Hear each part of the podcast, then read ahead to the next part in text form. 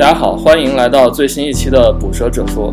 今天我们聊的主题是校招，然后我们请到了三位在今年的校招中斩获大量 offer 的大佬，然后来跟大家聊一聊校招的方方面面。呃，三位嘉宾分别是吴哲、Potato 和 Lance Min。然后我们先请嘉宾们来介绍一下自己吧，包括自己的背景以及拿了哪些 offer。那么从吴哲开始。啊，好，大家好，我是吴哲，就。当然，如果大家对我的印象更深的，应该是我的那棵绿色的树的头像。那么我呢，今年是大四学生，是在上海交大，然后学的是计算机。然后呢，在今年校招中，因为我决定本科毕业就工作，所以拿了一些 offer。呃，比如说，呃，有些工作，有些当然不是特别确定，就比如说有微软，还有阿里，还有字节，以及一些其他的公司吧。其他公司就不太方便说了。呃，那你总共拿了几个 offer 呢？你可以把总数说一说吗？呃，总数应该是七到八个吧。七到八个是吧？然后其实我我非常克制，都是一线大厂这样子。投的很少，投的很少，可以可以。好，欢迎欢迎欢迎。然后呃，第二位是 Potato。嗯，大家好，我是 Potato。然后相比吴哲的话，我可能没有拿那么多 offer。我现在也是跟他一样，在大四在读，然后本科是在北邮读机科专业，然后。秋这秋招的话，其实我应该是属于那种，就是可能会早早就早就进入自己心仪公司实习的，所以秋招没有投特别多的 offer，然后只拿了一个字节的 offer，然后现在的话是在 PinCap 实习，也是明年打算直接工作的，然后大概就是这样吧。所以你相当于就转正了是吧？直接？对，其实是打算直接转正的。好，可以。我觉得就是我刚才也和大家说嘛，然后我觉得 PinCap 是一个就中国最牛逼的公司，然后就特别特别羡慕。好，欢迎欢迎。然后呃，最后一位是 Lance Min。嗯，大家好，我是 Lance Min。然后我是我学校不是很好，就是西南科技大学。我现在是拿了两个 offer，一个是腾讯和阿，一个是阿里，两个都是前端的 offer。嗯。我是没有春招，然后就是秋招直接投了两个，然后哦，我一共投了三家，字节还有腾讯、阿里，然后最后拿了两个 offer。嗯，我觉得也非常非常牛逼啊，就是应该是很多人会很羡慕。谢谢谢谢。好，也欢非常欢迎 Let's Me。然后呃，就我们列了在提纲里列了特别多东西啊，然后但我们就想还是呃顺着聊一聊吧。那么首先。呃，我们想聊一聊校招的一些关键的时间点，因为其实大家呃，就刚才几位嘉宾也提到有春招啊、秋招啊，那么这些大概都是一个呃，在什么时候开始啊？然后哪些是比较关键的呀？然后大家就畅所欲言来随便说一说吧。要不 Potato 你先开始。哦，这块这块是我写的，我我先来吧。然后其实现在的话，主要的话感觉校招这边还是主要就是分两。两大部分吧，就是有一个春招和秋招，然后就举例子的，假如你是一位，呃，二一年毕业，就是明年毕业的本科生，那么春招就是针对你这一批的春招的时间，呃，秋秋招开始时间节点应该是就是在，呃，最早大概有些七月份会开始，有一些公司会开始所谓的秋招提前批，然后。紧接着的话就是提前批完了以后就是正式批，然后大概在十月左右，就大概是我们录制节目这段时间就已经陆续结束了。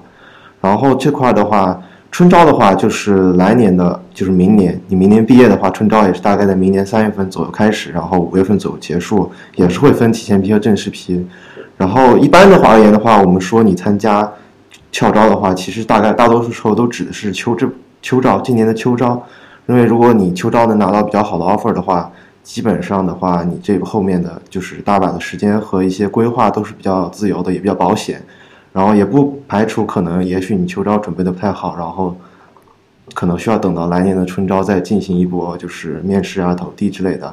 但是所有大多数时候，我们一般说，如果你要开始校招的话，最好是从春秋招开始准备。当然，如果你是特别特别强大的，可能有很多有。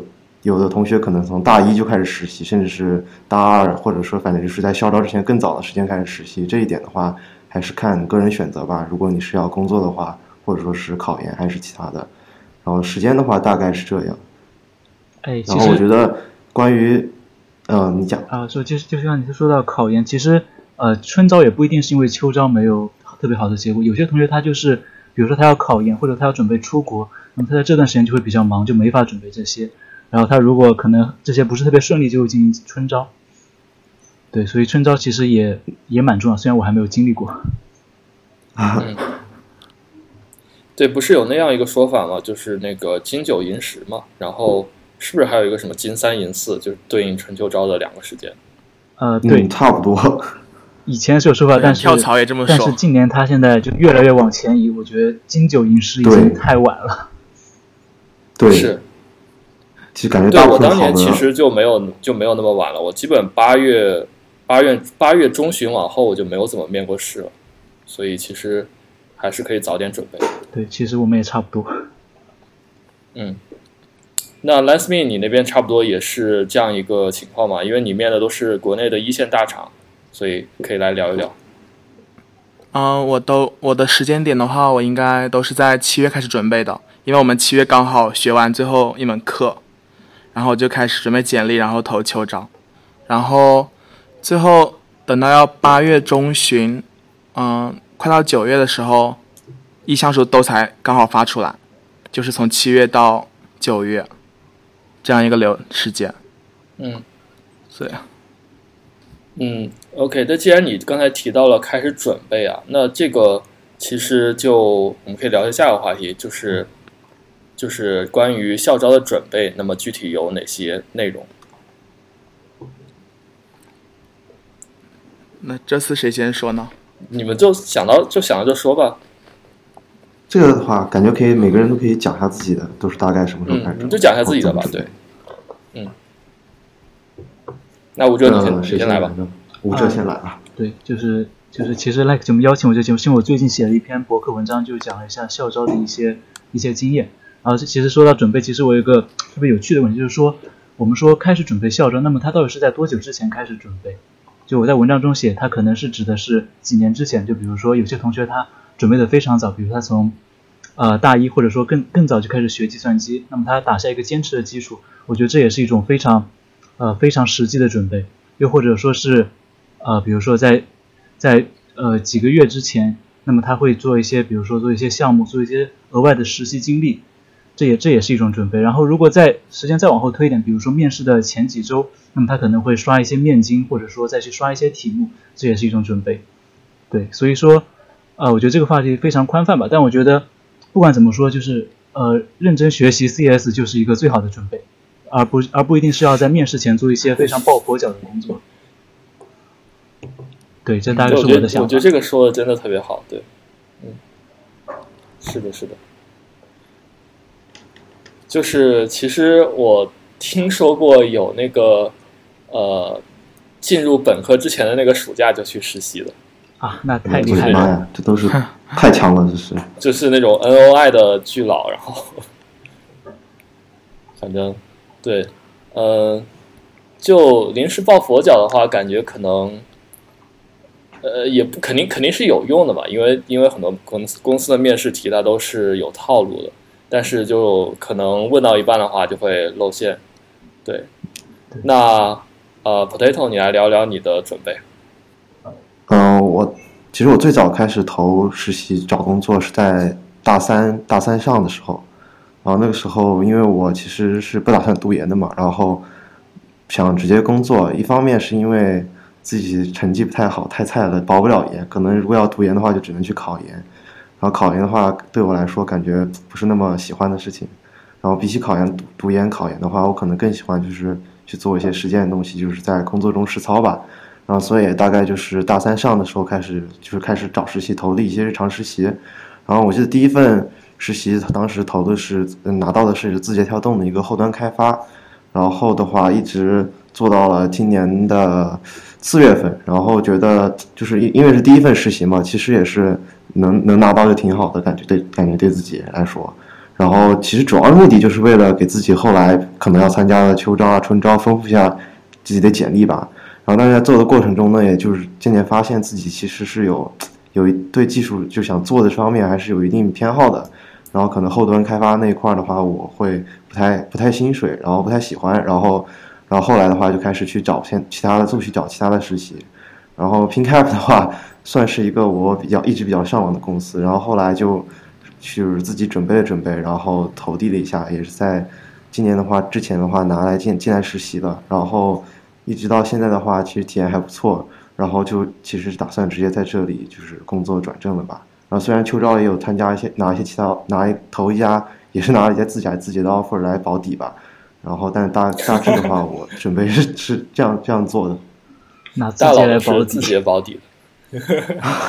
那我 你对，你你说啊，你你你问你问。哦，我说对于你的经历，我有个问题，就是呃，你是实习了两段是吧？实习了两次。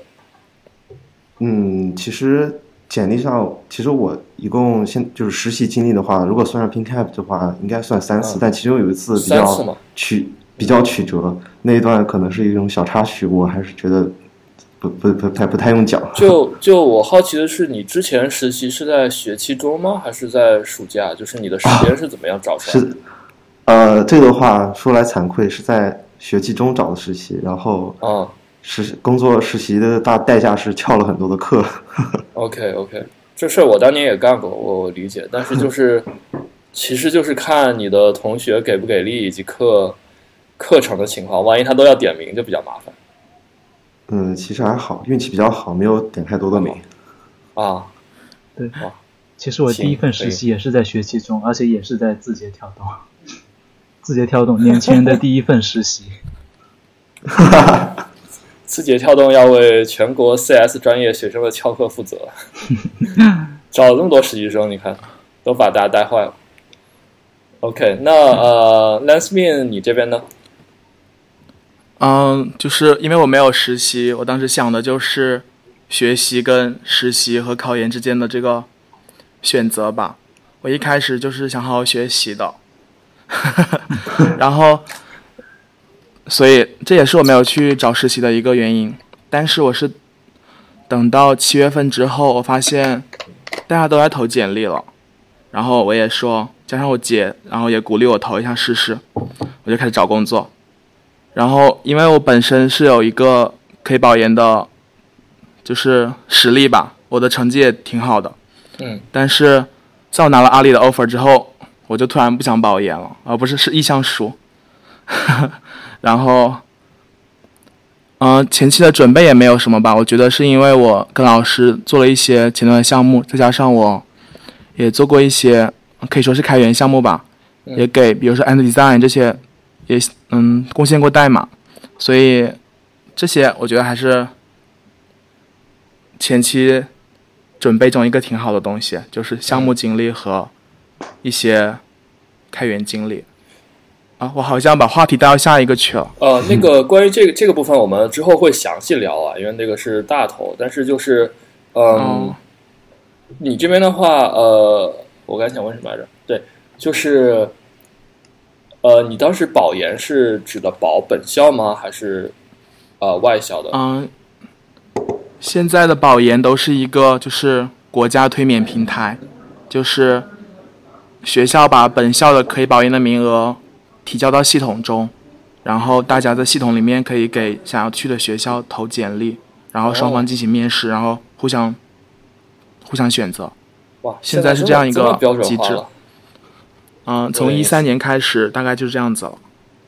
哦，我是 OK，那正好我没有赶上。行，哎，那就正好聊一下我们下面这个话题，就是工作和读研的选择啊。因为这个，呃，我不知道是谁列的，但是我觉得我们都有很多想说的。嗯，是谁列的？我们先让列的人讲一讲吧。啊，这个这个是我写的，Potato 列的。这个我讲的话，其实我大概是属于就是。其实有有被动的一面，有主动的一面吧。我的选择里面，就被动的一面里面，就是我刚才有有讲，就是如果我如果要读研的话，我可能是只能去通过考研这个方式进行了。然后考研的话，可能大家都知道，其实都说是再一次参加考高考，其实还是比较花费时间精力的。然后铺在大量的，比如说数学啊、政治啊、英语啊，还有专业课上，然后花费的时间和精力还是挺多的。然后。其实我身边有很很多考研的同学，就是看大家考研那个状态还是蛮累的。然后我其实也是，然后这是被动，这被动的一面嘛。主动的一面的话，其实还是跟我个人的一个偏好有关系吧。其实我接触编程可能也算是比较早的吧，然后就是上大学之前就有一些涉猎，然后一直以来的话就是喜欢自己做做一些就是小玩意儿之类的，然后就是感觉这种实操对我带来的那种成就感和一些收获，我觉得是远高于可能在那种本科呀是或者研究生学习中会带来的。然后我觉得可能这个工作这个途径更适合我，然后通过实习以后也确认了自己的这个感感觉，就是确实是实工作给我带来的这种，呃，怎么说呢？这种呃这种收获和一种学习上的进步，可能我还是比较喜欢的。然后就是，然后就坚基本上坚定了自己的工作的选择，然后大概是这样。嗯，对，其实。就我觉得每个人其实关于读研和工作真的都有不同的看法。像你说的这个，因为没有保研资格，然后去工作，我觉得算是最就是最不纠结的一种了。因为其实就优劣还挺明显。那我们就请有保研资格但是还是选择去工作的同学聊一聊吧。呃，Let's me 啊，这个主要也是我对应该说我对前端这一块儿，或者是对。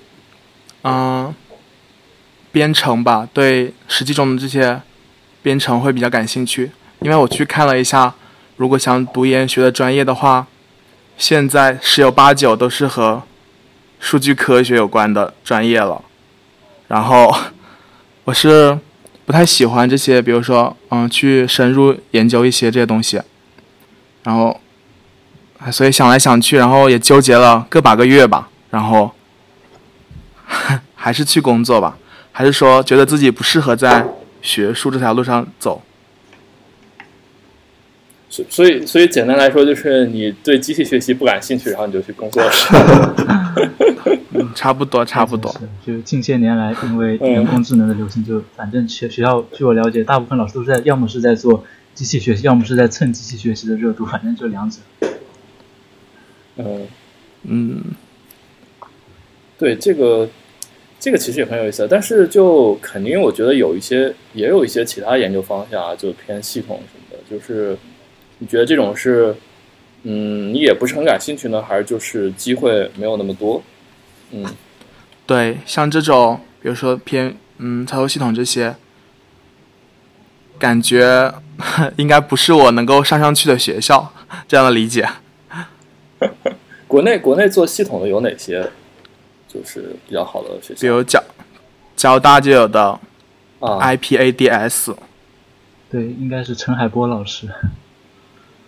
啊，对，OK，那对，就是就你刚才提到了一个很有意思的点啊，就是说你觉得自己不喜欢机器学习，然后你就没有去读研。但是很多人他的想法就是说，呃，大家都在做机器学习，然后机器学习。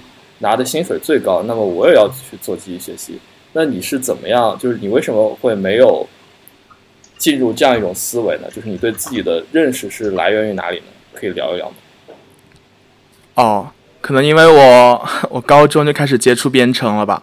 我一开始接触的就是学安卓，然后就是玩安卓手机，然后就想着怎么去开发一个软件。应该是我对开发比较感兴趣的。然后我此后也做了很多的开发工作。就是可能从来没有想过自己会选择去研究机器学习这条路吧。虽然说平常的课也有过，但是 还是坚定自己的开发的这条路。嗯，就简单来说，是不是你可以可以认为，就是你在工程方面已经积累了一定的经验和信心，然后你就觉得，其实在这方面已经能够做好，就没有必要再去，就是嗯。赌一条感觉风险比较高、自己不能掌控的道路，是这样的。对，而且感觉好像数据科学挺难的吧？嗯，尤其是想成为对要成为大佬啊之类的。而且看到现在说风向都已经变了，大家可能都认为机学这条路不太能够到工业化中这样一种感觉，就是。还是比较适合学术忽悠这一块儿。这个不能播了，感觉 要要被打了。OK OK，行，我大概了解了。嗯，对，我觉得呃挺好的，挺好，就是对自身认识非常清晰。那那呃，该还有谁没聊？那个还有我吴哲。对，其实关关于这一点，我和那个 Lance Me 的想法其实差不多，不不过是呃，因为我们这个学校它就比较注重科研，因为因为就像现在各种评比标准，就是大学它是以科研为主，所以我大概在大一的时候就跑进我们校内某一个呃还算是比较有名气的一个做人工智能的一个实验室吧，就跟着里面的导师啊划水划了一段时间。然后最终体验下发现这个东西，就觉得它特别的难，但是又但是又不是特别有意思，所以后来我就觉得科研这条路可能不是特别适合我，因为就像就像前面两位同学，其实我也是从高中时候就开始做编程的，而且当时肯定都是做一些呃看得见摸得着，比如说写一些呃小的 GUI 程序这样子的，会比较有成就感。对，所以我就想，那我学计算机其实的目的就是想做一些自己的东西，就是一个比较偏工程偏创偏创造的一个东西，所以最后我就决定。呃，可能科研不是特别适合我，我还是要去做一个开发岗位比较好。对，哎，你大一就进组了，这个是怎么做到的？啊，怎么说呢？就是又又又又要又要调侃了，就是说人工智能这件事情其实是不不需要太多的 CS 先验知识，就是其实你只需要就 import TF 这样，它就它就很多东西都是一个黑盒，就甚至现在新闻不是说高中生或者说初中生就已经在导师带领下开始各种炼丹了嘛，所以。大一进去其实也不是特别困难的一件事啊，加上我的大一的时候，稍等一下，稍等一下，我这边我这边有电话，突然我关一下啊，OK，OK，我关了，好，你继续吧。啊，再加上我大一的时候成绩和专业都比较好，所以那就跟导师联系一下，他就让我进去了。不过进去之后也没做太多事情，主要是就划水观察了一段时间吧。嗯，啊，好。就我我可以给你们讲一个故事，就是我读研的时候，然后坐在我的旁边的一个同学，就跟我同一届的，他中途退学了，然后去了头条。当时头条还是一个很不起眼的小公司，就我们都没听说过。然后他去了，然后他退学的理由是什么呢？就是因为他的那个组长天天让他标数据，然后他就我操标了好几周，实在受不了了，他就退学了。这个我也标过。就 我就天天听他抱怨，然后对，所以就机器学习里面有很多这种就是脏活啊，不是大家想象的那么高大上，包括调参啊什么的，这些其实都很枯燥，对吧？嗯，那 OK，那我最后来讲一个我我自己设定的，就是判定要不要读研的框架吧。就是之前在提纲里也有也有呃吴哲也提到了，就是呃我之前写过一篇文章，然后。叫做所以要不要读研？这篇文章之后会贴到 show notes 里。呃，那这个里面这这篇文章它其实讲的就是一个思思维的框架，就是判断你到底要不要读研。然后呃，简单来说呢，呃，就是如果你觉得读研带来的收益大于你不读研带来的收益，并且读研是你达到既定目标过程中缺失的那个条件，那就去读。然后，否则就不要读。呃，那我来解释一下这个什么意思吧。就是，呃，就举几个例子。首先，比如说你想啊，你想落户北京，或者你想落户上海，对吧？然后你发现，以你现在的积分，你就差那么几分。但是呢，如果读研之后，如果你有个研究硕士学位，那你就可以达到。那其实这就是一个呃非常好的适合去读研的例子，对吧？因为你明确是想落户的，就。对，然后你知道读研能够给你弥补上这个缺失的条件，那你就去读好了。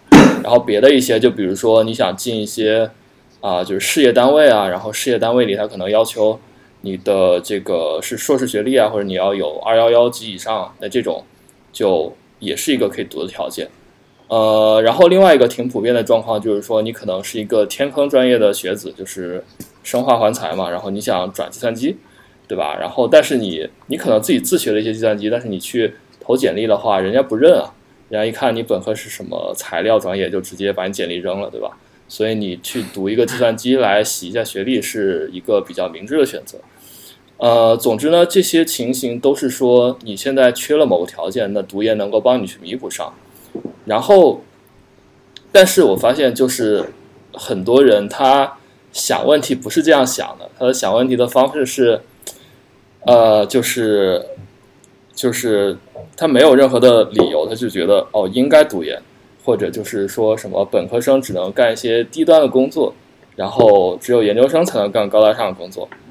呃，那所以要读研，就这种思想在在 V Two E X 这个网站上尤甚。啊，真是，就是我，就是 V Two E X 这个网站是一个程序员网站嘛，可以这么认为。然后经常上面有人问要不要读研，然后就有一堆，下面就就有一堆老哥说，你果断要读啊，你这个不读研怎么行？然后我当年就是因为没有读研，所以怎么怎么样。然后我觉得发现，我就归纳出了一个现象，就是所有鼓吹要读研的人都没有读过研。所以呢，我觉得前段时间一篇文章吧。你说，这就是前几天的一篇文章吧？呃，不是前几天，这这个是月经帖，那不只是前几天，是月月都有，年年都有。我感觉经常在 WeChat 上刷到这样的帖子。说来惭愧，我也发过。我我我也看你被喷过。当当时被 底下确实回复就是就是跟 Like 九们说的差不多。对，真的。哎，感觉就嗯，你说。我感觉可以这块也可以贴一下吴哲之前写过一篇文章，就是谈他为什么要放弃保研那篇。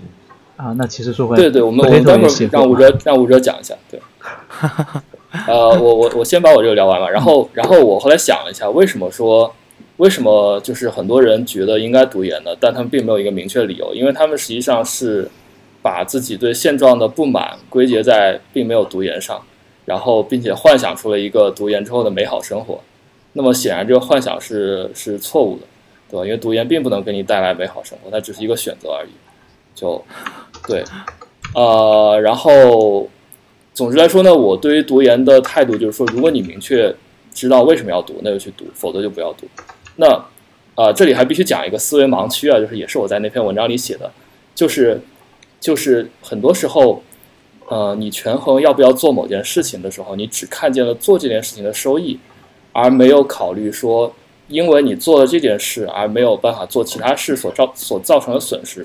那么以读研这个事情来来讲的话，就是你衡量的是你去读研和你去工作这两件事情，因为工工作和读研可以说是互斥的嘛。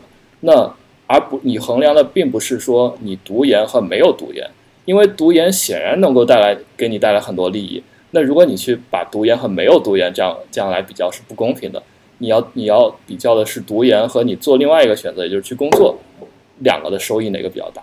所以我觉得这样是一个比较正确的思维方式。好，我讲完了，其实就是发泄一下对很多人盲目推崇读研的不满。其实刚才就是有个名字叫做机会成本，就是说你为了做一件事而放弃另一件事的一个成本。对，就是刚才 Like 节目所说的意思。呃，对，其实其实蛮有意思的，就是今天我和其他两位同学都是都是没有读研直接去工作的，所以可能我觉得我们的观点应该是有一些偏差的。呃，但不管怎么样，我的想法就是我之前也写过一篇文章吧，就是讲我为什么要呃放弃保研，选择直接工作。当然这个可能等会也可以贴在 show notes 里面。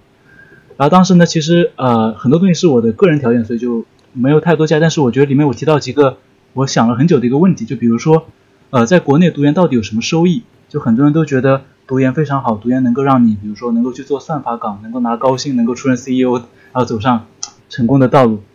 但其实如果认真想一下，读研到底有什么收益呢？花了两三年的时间，呃，上一一半时间在上课，一半时间在做一个，在做一些科研工作，但同时也是一个比较入门的科研工作，因为真正的科研还是说一个要读一个 PhD 才会真正的进入科研的大门。然后另一方面就是，另一方面就是说，呃。做一件事情，它的门槛和价值其实是不一样的。很多人觉得，呃，考研也好，或者保研也好，其实它是一件非常困难的事情。就是它，比如就跟相当于另一次高考，千军万马，千军万马再过一次独独木桥，然后就它门槛就非常高，然后很多人就觉得它这个价值也会非常高。就是有一件非常有趣的事，就是我昨天在某个群聊里面和另一位校招同学在聊天，他说，呃啊，我就不说具体哪家公司，他就说某某公司的门槛非常高，所以他觉得这家公司是校招的最好公司。对，所以。这就是一个非常典型的一个内卷的思路吧。然后还有一点就是刚才，刚才 Like 九妹也提到，就是说一个时间成本和机会成本，就是说读研三年肯定是好的，但是你不能把它和不读研相比，而是要和去你拿这三年去做其他事情，比如说你拿这三年去，呃，去在公司公司里工作三年，这两个这两个对比才是公平的。那么这样对比之下，其实它的结论就不是他们不是那么容易的看出来。对。然后反正就是有很多原因，然后最终呢，我也是决定了放弃保研资格，然后选择毕业之后直接工作。对，希望三年之后我可以再写一篇文章来总结，这到底是一件值得后悔还是一件不后悔的事情吧。嗯。哎，Potato，你是要说什么吗？我我是想说，我三年后等着你看这篇文章。你你刚才不是说你也写过一篇吗？我我写的那篇其实不太是讲，我就是主要是讲为什么我要就是直接工作。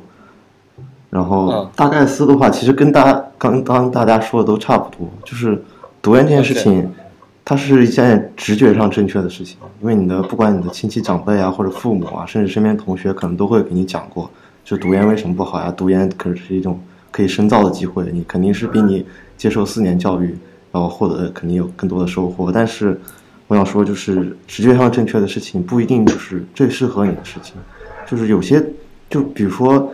呃，我可能说这话可能缺乏说服力，因为本来就没有到保研资格。然后像结合到刚刚另外两位同学的经历，其实他们是可以明显，你可以感受到，就是他们去做实践、去工作所带来的收获，和他们读研显然是不管是精神上还是物质上，可能会都给带他们最好、更好的那种就是体验吧。所以说，这这种时候选择不读研，就是显然感觉是一种自然而然、水到渠成的事情吧。然后。这种时候，就是大家主要还是一个选择的问题嘛，就是想清楚自己要什么，我觉得这是最重要的。是对，我觉得说的非常好。然后，然后，嗯，就是我其实刚才也提到，就是不知道为什么，我我观察到也是这样，就是老一辈人，呃，就以我妈举例，他们 特别推崇读研。就我当时父母是就逼着我读研，就是一你一定要去读。然后我当时其实也没有什么主见，然后就去读了。然后，嗯，但是就感觉他们对读研有一种迷之推崇，就他们觉得硕士比本科生好像整个就高了一个档次。然后我其实还蛮好奇他们的这种想法的来源是什么。就我大我大概推测是因为在他们接受教育进入工作那个年代，你学历上压别人一头，确实能够。在不论是起点还是之后的发展路径是有一个本质的提升，所以他们有这样一种思维模式。但是现在你的这个整个大学扩招，不论是本科、硕士还是博士，你都是处于一个供大于求的严重内卷状态。然后，所以我觉得这种优势已经不复存在了。嗯，这也是我爸妈。对，其实长辈都是这样子，都是觉得一定要读研。对对。啊，不过现在是，然后这这其实，嗯，就就是说大了，就是一个一个人在在青少年时期，呃，他成长过程中接受到的信息，对于对于他整个就是世界观的影响嘛。就比如说像我们如果有下一代的话，然后他们那时候假如说又到了一个学历非常重要的时代，但我们可能觉得就没有那么重要，也会有也会产生这种偏差，对吧？就所以其实。我觉得这就是一个这一个人类作为一种生物的弱点吧，所以也无可指摘。但是我们作为一个呃了解到了更多信息的人，我觉得我们必须，我们有这个义务来指出，呃，就是指出一个更符合当下情况的看法。对，对，嗯，因为好，因为时代变化太快，人的经验已经跟不上了。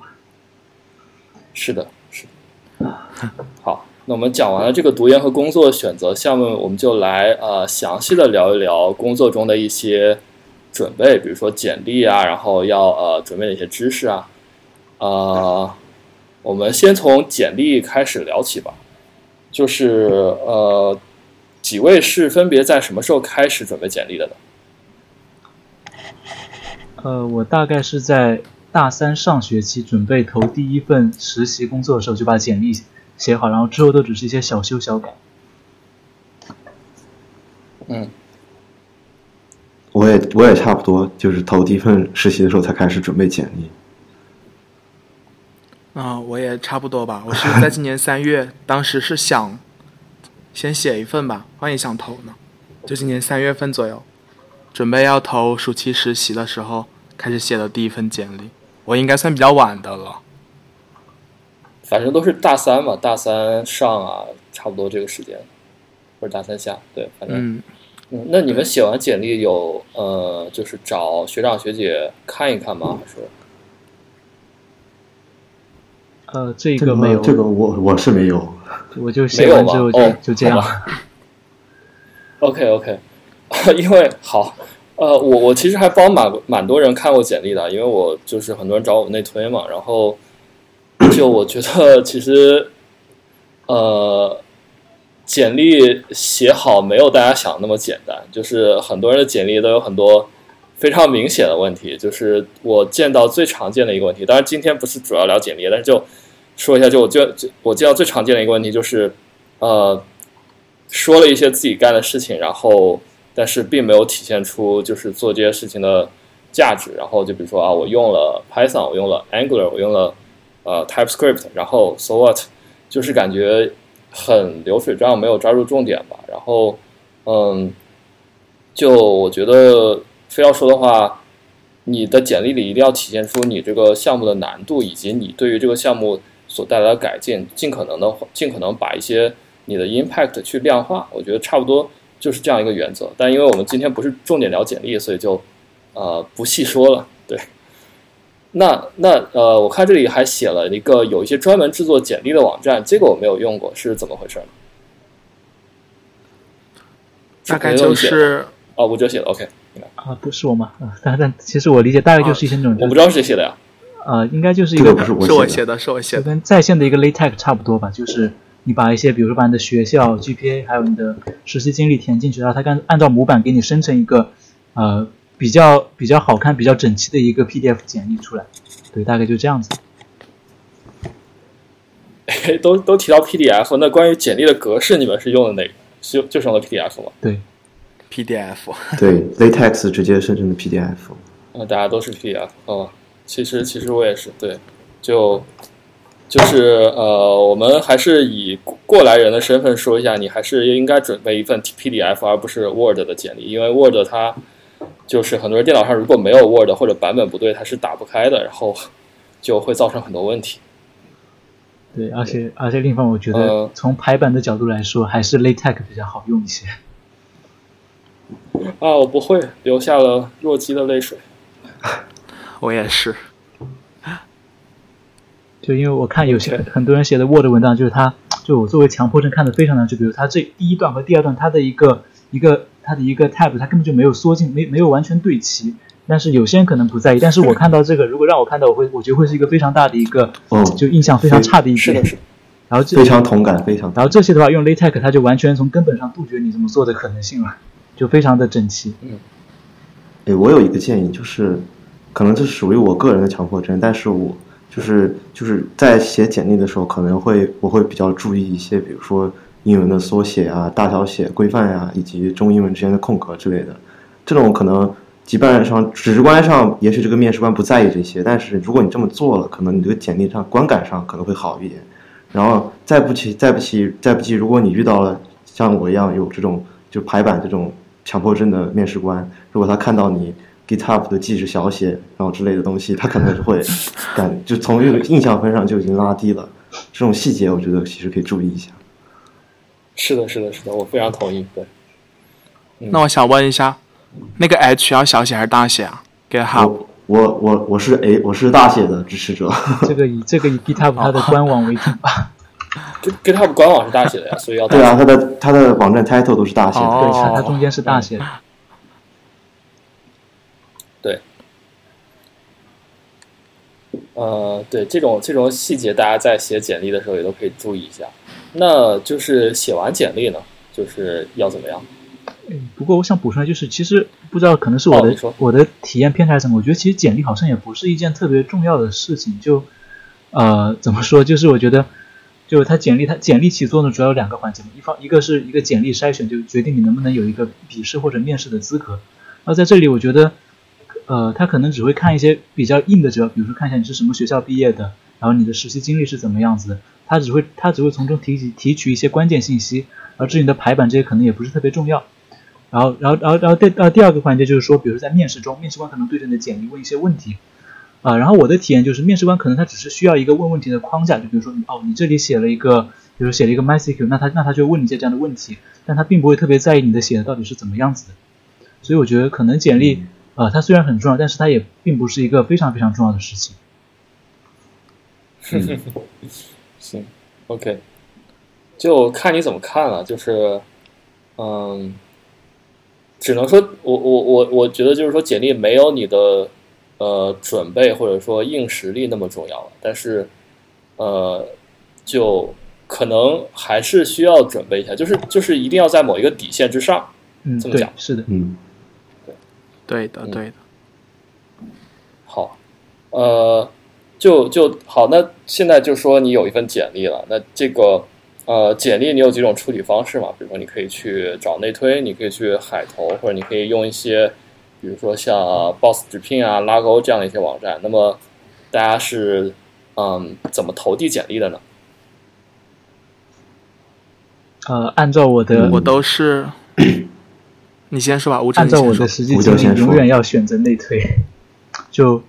啊，内推这个词其实我觉得它含义有变化，就在它可能在之前可能是一个，比如说比较比较私人的一个推荐方式，就是我推荐一个我认识的朋友或者了解人，但是现在好像已经就沦为整个整个就沦为简历投递的一个一个官方渠道了，就是现在大部分简历应该都是通过内推来投递，反而如果你老老实实的在比如说在啊在他的一个网站上自己申请，可能反而会就是显得非常的奇怪。是这样吗？是这样吗？对，是现在基本上都是这样。对，基本上就是人均内推，就千万不要去很多，比如说像阿里啊这些、腾讯这些的，尽量不要去，不是千万不要去他们官网投，因为一投的话，那简历大概率是落到一个特别大的简历池子里面，你只能是等着被被捞或被发现。如果是像那种内推的渠道的话，它可它有时候是可以精确到部门的，就是这样子的话，你可能选择上的空间和你它的。它的透明程度对你来说好可控一点，就避免也许你想去的这是这个这个部门这个方向，但是却被同一个大部门下的另一个方向给捞走。这样子的话，其实是对面试官和对你来说可能都是有时候是互相浪费时间。因为我有一个舍友，当时投递简历就是，呃，聊了半天，聊到最后问 base 地，结果才知道对方只收深圳那边的，然后他其实是北京的，然后就是相当于白面了。说到这个，其实我在投某一家公司的时候，因为因为那家公司内推制度，呃，基本上没有内推制度，只只能靠网申。然后呢，我投了之后，我明确写了我的意向部门是 A，但是我被 B、C、D、E、F、G 部门捞了大概不下十次，就是没有被 A 捞起来。最后我直接把简历从他这个系统中撤下来了。对，所以我觉得内推还是非常有必要的。嗯，就国内的内推感觉都可以精确到部门，是吧？一般来讲。啊，大部分城市，但是有一些公司好像至少校招是没有内推的概念。对，一般的话，我感觉可以主要推荐投简历的方式，我我可以推荐一个，就是北邮人的论坛，它里面有一个兼职实习板块，就每天都会有大量的就是呃实习啊或者一些校招的一些帖子出现，然后一般都是非常精确到部门和个人的。然后大多数时候也都是学长学姐。如果这样子的话，如果你是北邮的，如果你通过这种方式投递的话，一方面是可能有那种呃同校的人文关怀啊之类的，然后一方面又是可以就是亲切一点嘛，跟自己学长这样子好沟通，可以方便问一下这个简历到底什么现在是什么进度了，我面试到哪个阶段了这样的。然后其次的话，我感觉可以投一些那些，比如说呃像 Boss 直聘啊、实习生这种 A P P 的。它也是类似上面说的那种论坛里的帖子，都是精确到比较精确到部门和个人的。就比起你海投这样子的话，整个进度和一些程度是你可控的，就是感觉比较好一些。嗯嗯，对，我的感觉也是，就是你需要把简历投到一个认识的人手上，然后这样才能通过他了解一下你后续的一些流程，包括他也可以给你一些建议之类的。我所有的简历都是内推投的。学长学姐，或者是在比如说在 V2EX 上面就有酷工作这个板块，嗯，里面也有一些人在招内推，对，嗯。那从这个角度来说，是不是呃，你去就是认识一些学长学姐也是很重要，不然都没有人帮你内推。啊。其实也不一定要认识啊，就是现在内推只是一个渠道，就是你只要看到他发的帖子，你把你的简历递给他，他帮你交上去，就已经完成内推了。对，然后如果跟他认识的话，可能好处就是后续他会帮你在内部系统查一下你的进度如何，或者说帮你问一下 HR 你这里到底催一下。但是如果不认识，我觉得其实关系也不是特别大，毕竟这只是一个渠道。嗯，是。就我不知道现在内推都是奖励机制的，就是有很多公司都是内推是奖励机制的。比如说字节就是，如果你简历筛选过了的话，如果被你内推的人简历筛选过的话，你就有多少钱的奖励。然后像腾讯的话，如果你是内推的一个人，可能会有几百块钱的奖励，这样子。之前那个推特上的 CMGS 大佬就是彭哲夫，他说他。呃，内推的收入已经超过了他一个月的月薪。哎，确实，不过这个主要还是应该他们扩张太快了。指的是校招内推的奖金，其就啊校招内推其实奖金比较少，社招的话奖金是真的很丰厚，就是要大几千的那种。Google 好像没有什么特别大的区别，但是因为就我推的人从来没有过面试，所以我也不知道。太真实，太真实。嗯，嗯，对，然后呃，就是内推确实内推确实挺好，但就是就是我觉得就想总结一下，就是呃呃，不要觉得说你一定要就是认识某一个人或者呃跟他很熟才能去找他内推，因为其实刚才几位嘉宾也说了，然后如果你内推拿到 offer 了，对于并且入职了。对于内推你那个人来说是有好处的，所以其实大家是愿意帮你去内推的，你就可以不用那么害羞，然后多去啊多去就是在网上问一问啊，然后就看到某一个公司的员工，你可以就就直接去搭讪啊，这种都都没有问题，对，所以就不要害怕，然后毕竟呃找工作是你自己的事情，对吧？嗯，然后那。讲完了简历和内推，我们来讲一讲就是面试真正要考察的一些知识吧。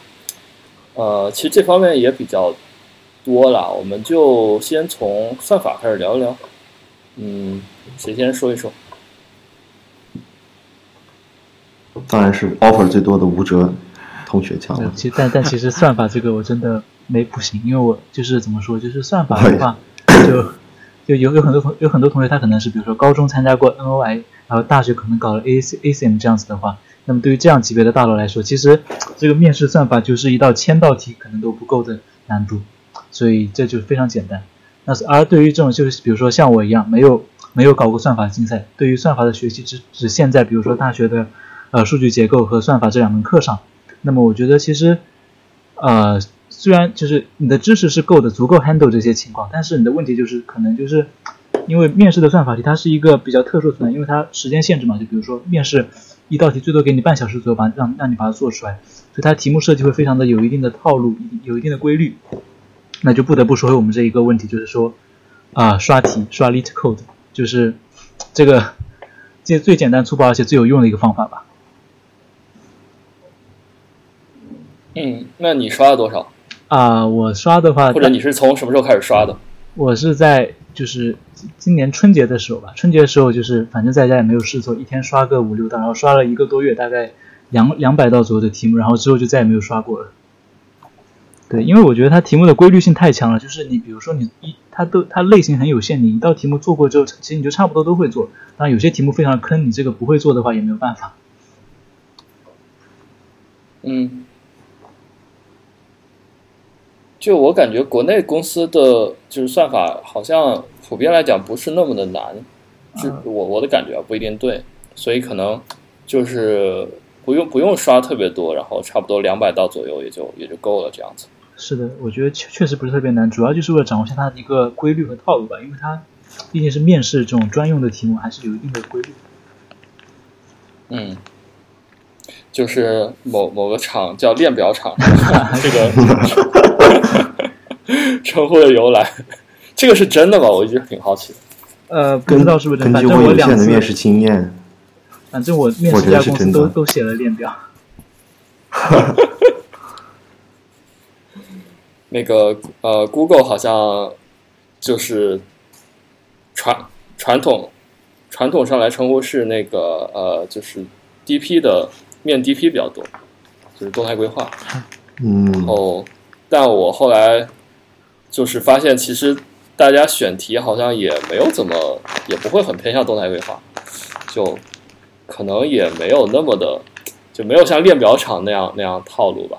对，那那就是那算法这个的话，嗯，就是你们上的算法的课都是，呃，就是教数据结构和算法是吗？基本上，嗯，呃，我们学校的话，它是两门分开的课。我这边也是两门课。对，我们也是数据结构和算法分析。哦，哇，那就因为我但们是学 CS 的，所以我们只有一门课。但其实说来，学校的那个那两门课，我觉得完全就是就是靠背，连期末考试都是直接就是默写代码那种操作，我觉得就很哈哈，就我们我们的数算法考试这两天考试，我记得很清楚，就是所有的题目都是都是都是书上的原题的套路，然后都不太改的，谁就是比谁代码默写的更好。啊，北邮北邮风评被害。啊，其实也差不多，就是毕竟他这个是就是大学教育，他我们我们好一点，我们就是有有一部分的成绩是上机考试，就是在一个 online judge 里面做一些，就比如说限时做题目，根据你做的速度还有你的得分来来给你这这门课打一部分的分数吧。对，但但不管怎么说，确实我我的感受其实也差不多，就是说，呃，就是还是比较偏向于纸面上的作业，所以说，所以所以所以在面试前还是需要用 LeetCode 来刷题来来锻炼一下真正的做算法的能力吧。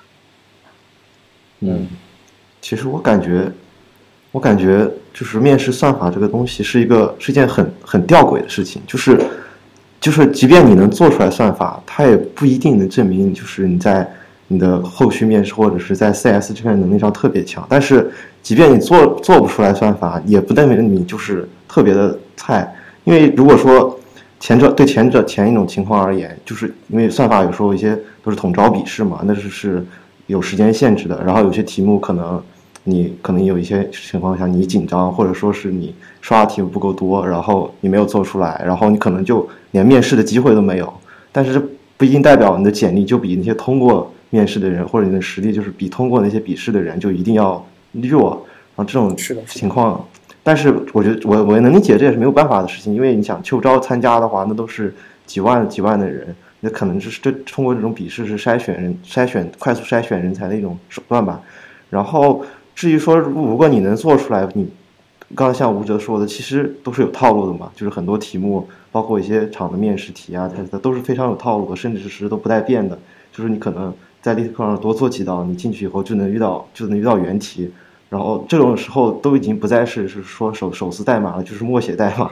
然后这种情况下，就是你会觉得它这种考察方式其实是一种很很偏离本心的，但是又不得不存在的一种方式吧，就感觉给给我个人的感觉是这样。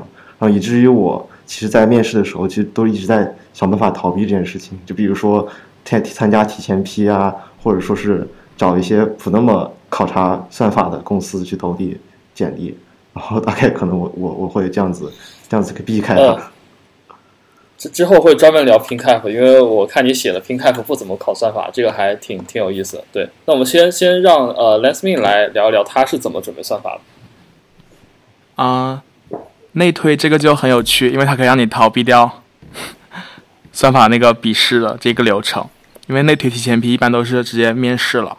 嗯，但面试也要面算法。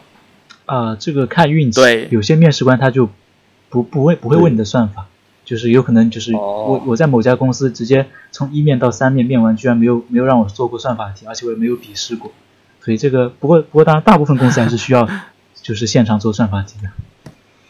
嗯。我也是，就是先刷了差不多一个月的 LeetCode 吧，但是我题量大概是每天一到两题这样子，因为我在实际的，我大概一共面了十几面左右，其实面到算法的次数是很少的，我大概也就做过三四道题在面试中。哇，那真挺幸运的。对，因为我一共就投了三家公司，而且我投的是前端这个岗位，啊，刚好也是不太不太考察算法这个部分吧。对，这个这个挺有意思的。那是不是就是说，嗯，某些岗位它更看重你的在这个领域内的经验，比如说前端啊，然后 iOS、Android 的这种，然后他会更更少的去考一些算法。但像更呃更 general 的一些岗位，比如说后端，因为后端的这个这个范围很大嘛，然后他就会更偏重考算法，是这样吗？很有可能。嗯，我我猜测有可能，但是我也不确定，因为我只投过一个岗位。哈，就呃，OK，然后我来聊一下我之前看到 Cat 陈，就是也是一个呃 Facebook 的大佬，前 Facebook 大佬写的他关于算法面试的看法。当然，当然就是我要讲的和他写的都是比较基于这种呃国外大公司，就像 Google 啊、Facebook 这种他们他们面试的这样一种考察，就可能不符合国内公司的情况。就是他说。呃，他说就是为什么这些大公司要考算法，呃，就是并且很着重的考算法。那他并不是因为说算法对于你本身工作有什么就特别大作用，因为因为确实就是大部分时候其实用不到那么多算法，至少用不到面试中考的那些算法。那但是他们还是选择这样考，那是为什么呢？就是因为他们想筛选出的人是具有这样一种特质，就是说你能够去呃搜集信息，并且你能够去付出很多时间去准备。那这就是刚才呃忘了是吴哲还是 Potato 说的，就是说面试算法其实是有很多套路的，它并不是多么多么难的事情，但是你一定要去花时间准备。那么，那么大公司它考察就是说你这个人是不是能够去。就是给你个任务，然后你去花时间，然后把它把它把它做完。那其实这样一种特质是他们在找的，因为这个是和工作很相关的。就是呃，你比如说我有一个人啊，完全就不准备，就是就是裸考这样子，那可能交给你一个工作，你也不会那么上心的对待，对吧？所以他当时是这样讲，那我觉得这个还蛮蛮有道理的，就是说算法只是一个只是一个手段，它并不是真正要考察你。呃，考察你算法，而是通过考察算法找到有某种特质的人。对，嗯，对，我觉得挺有道理。说到这个，我突然想起来，想起来，Brew 的作者当年因为写不出来翻转二叉树，被 Google 一 pass 的故事。是的，是的，对，也就是说，就是你过了算法面试或者没有过算法面试，都不能代表什么，就它不能代表任何事情。对它只能说明，所以也是提醒一下，就是说，就是可能没有过面试同学不用觉得就是说自己不行啊或者什么，其实完全不是这么一回事儿。对，嗯，是的。哦，而且我有一个体验，就是我在面腾讯的时候，有一道题我没写出来，他还在一直教我。对，是这个在面试官类似于提醒这样子。对对，而且其实呃，因为就是同样是做算法题，其实笔试和面试还是有很大差别的。就我觉得面试的话。呃，可能在面试中把题目做出来，并不是一件特别重要，或者说它优先级没有那么高的事。就是在很多情况下，我可能就拿到题目，一开始其实我根本就没有想法，就哎呀，这道题我没有见过，这个套路我不了解，我做不来怎么办？那就是就不停的和面试官聊天，就比如说向他展示各种我的一些思考。其实我觉得这也是一个沟通的过程吧。就比如说你在工作中遇到一个我不会的、我解决不了的问题，然后我就和他沟通。就比如说，你看我这样子，我这里用一个用一个哈希表能不能做？他说。啊，那可以啊，你试一下，那我就试一下，然后最终就这样一个互相沟通的过程，最最终还是可以把这个题目做出来。对，所以其实也不要特别担心吧，就是我的体验就是说，如果你遇到一个不会做的题目，也不用特别紧张，慢慢来，还是有机会被提示出来的。是的，是的，是的，呃，是完全像你说的这样，就沟通能力是我们在考算法考算法的过程中，呃，一项很重要的指标吧。对，因为大部分、大部分、大部分情况下都不可能一开始就给出一个完美的算法，都是一步一步去嗯尝试啊、讨论这样做出来的。嗯，是然后，所以，所以就有一个一个很不好的，很多人有一个很不好的习惯嘛，就是写写在面试中写算法的时候一言不发，就是啊，就我我一定要给出一个完美的算法再给面试官看，我怕我 啊有一点错，然后就给了一个不完美算法，然后就我操不行。其实其实不是这样的，你一言不发反而就反而是不行的。你就是要在在甚至你不需要你你在你开始实现之前，你就要去跟面试官沟通你的思路。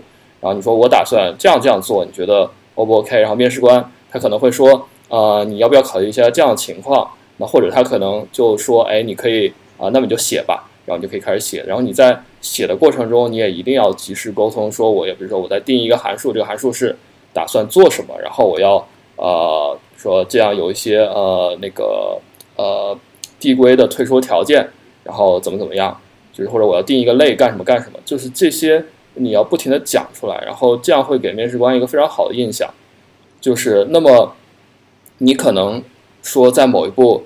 你呃写错了，这样这样面试官会更更倾向于去提示你，而不是说，那如果你比如说你一言不发的话，面试官也不好意思去打扰你，对吧？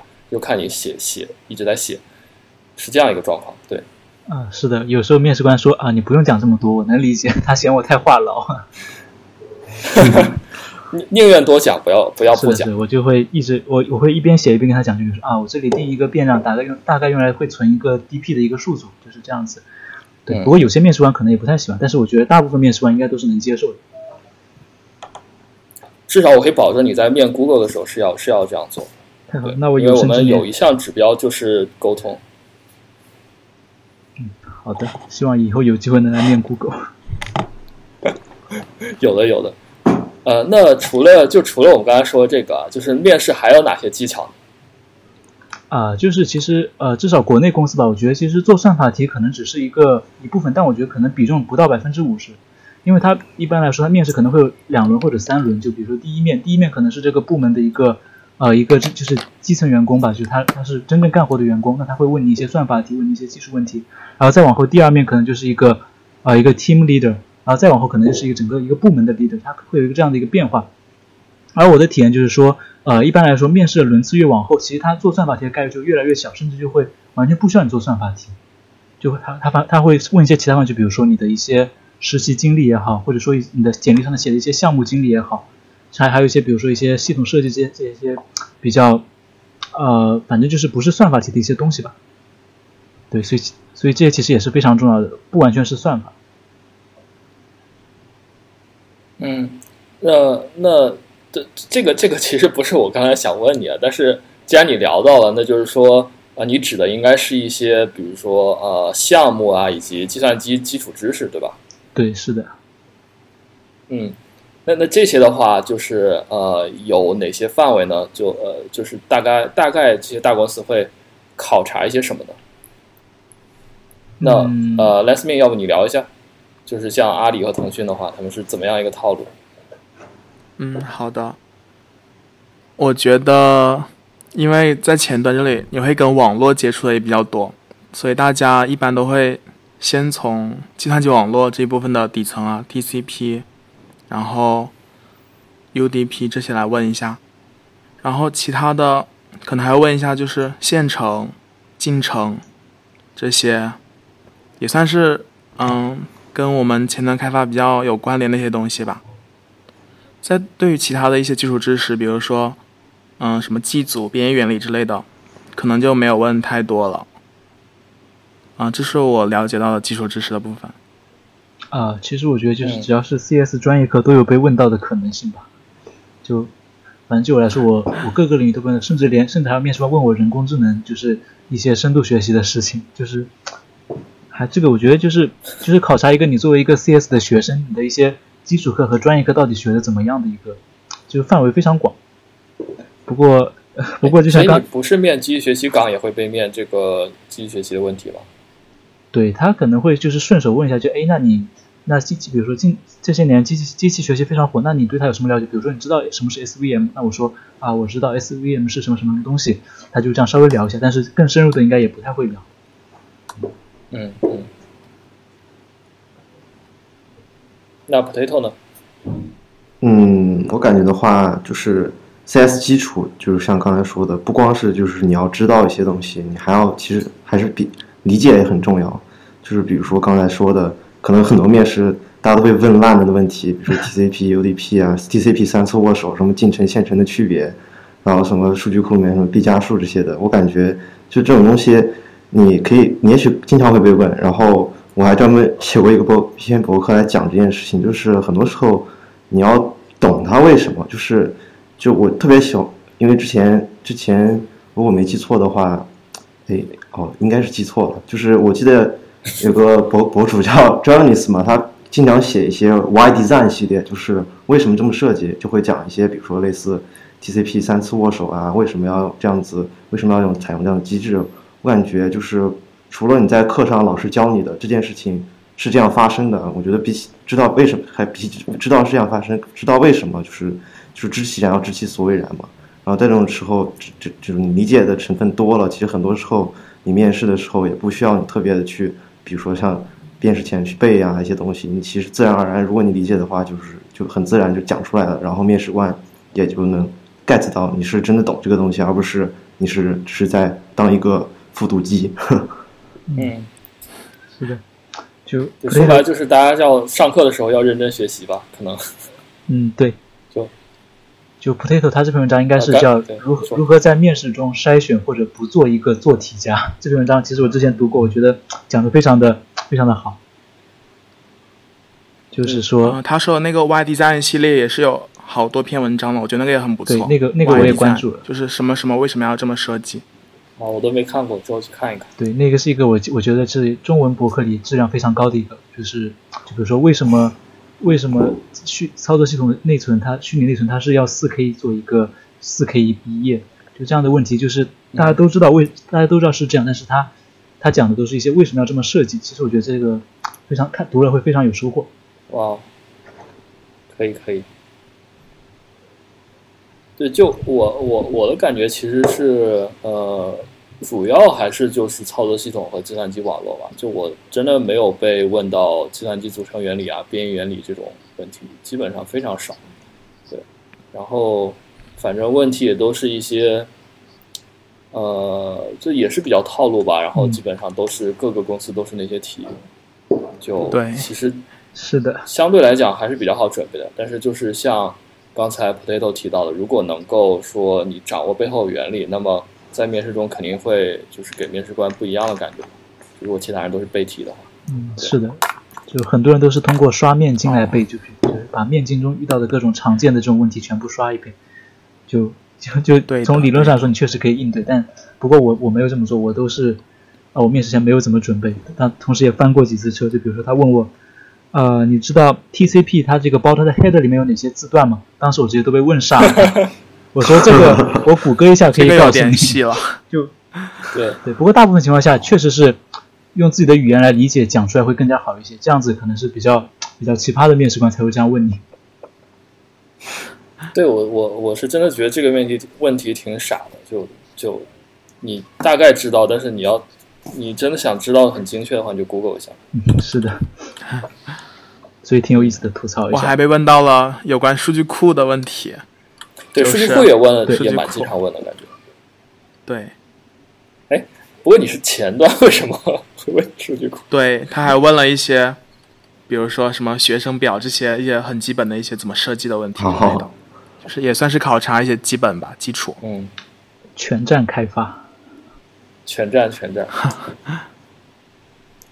好，那呃，就是说回说回那个面试技巧啊，就是因为这里写了一些呃写了一些东西，我还挺不熟的，呃是呃是谁写的呢？比如说有引导面试啊，这个感觉挺高深的，应该是 Potato 写的，这个这个是我写的，就是。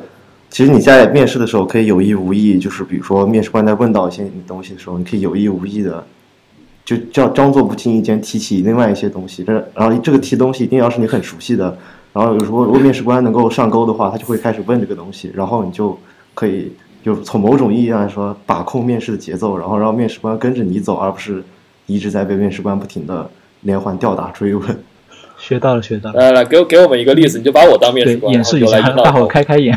演示一下。我记得我可以讲，我记得我当时在面字节跳动的时候，他们当时在问就是存存储存储的有关存储的一些东西，然后我就有意无意的提到了一些 TiDB 的架构设计，然后那个面试官就就开始问我关于 TiDB 的一些东西，然后这块的话就相对而言比较手到擒手到擒来，然后就开始给他讲，然后讲了很久很久，然后把面试时间就一下子拖长了很长，然后他后面就问的东西就变少了，然后然后感觉。他还对 TiDB 挺感兴趣的，然后就一直在问我相关的东西。呃，哇！但是这个真的是这种是，但是这个恰好撞到你枪口上了。对，不一定不一定所有情况下都能成功，但是可以这么尝试一下。这就是高阶技巧，一般人学不来。而且有时高候阶，你可以讲一些就是不太那么大众的东西给面试官听，然后面试官可能会表示感兴趣，让你给他讲讲看。然后也是刚才那次面试的第字节跳动的第二面，然后那个面试官就是在问我，就是最近在学什么，我给他说了 Rust，然后他就说表示对 Rust 感兴趣，然后开始问一些 Rust 相关的东西。其实他应该也不太了解 Rust，然后虽然我也没有特别了解，但是就是作为一种假装很懂的，然后给他给他开始讲，然后就是大概这个过程。然后这种时候就是面试官可能会就是不不自主的就跟着你的思路来了，有时候他就会。如果他能及时醒悟过来，可能会打断你，然后问一些其他的。然后如果他不能醒悟过来，他可能就会一直听着你讲，然后然后面试的时间就这样子过去了。然后大概是这样。其实我个人来讲，我是比较喜欢这种面试的，就是说去挖呃，不用特别预设某个要聊的主题，不用去特别预设某个要问的问题，去尽量挖掘候选人他的长处。就是能够有有多深聊多深，而不是说我就要问一个啊反转反转二叉树就没有什么意思。但是就是就是国外公司他他面试比较死板嘛，他一般不会这样。但我觉得这点其实可能国内很多公司反而做的做的好一点。对，确实，我有时候面试遇到的面试官，他不会问很多就是很硬技术相关的，比如说就刚才说的一些操作系统啊什么的，他有跟你聊一些，比如说他会问你一些不同语言之间的设计上的。差异和为什么要这样做，然后想听听你的看法。这种情况下，我觉得这种面试我是比较喜欢的。一方面可能是因为没有什么标准答案，你可以畅所欲言；另一方面可能是这种通过这种对话，他可能看面试官希望看到的是候选人身上一种更怎么说呢？更更更底层的一些特质，而不是只是对知识简单的掌握吧。对，就就我反而觉得啊，你像这种。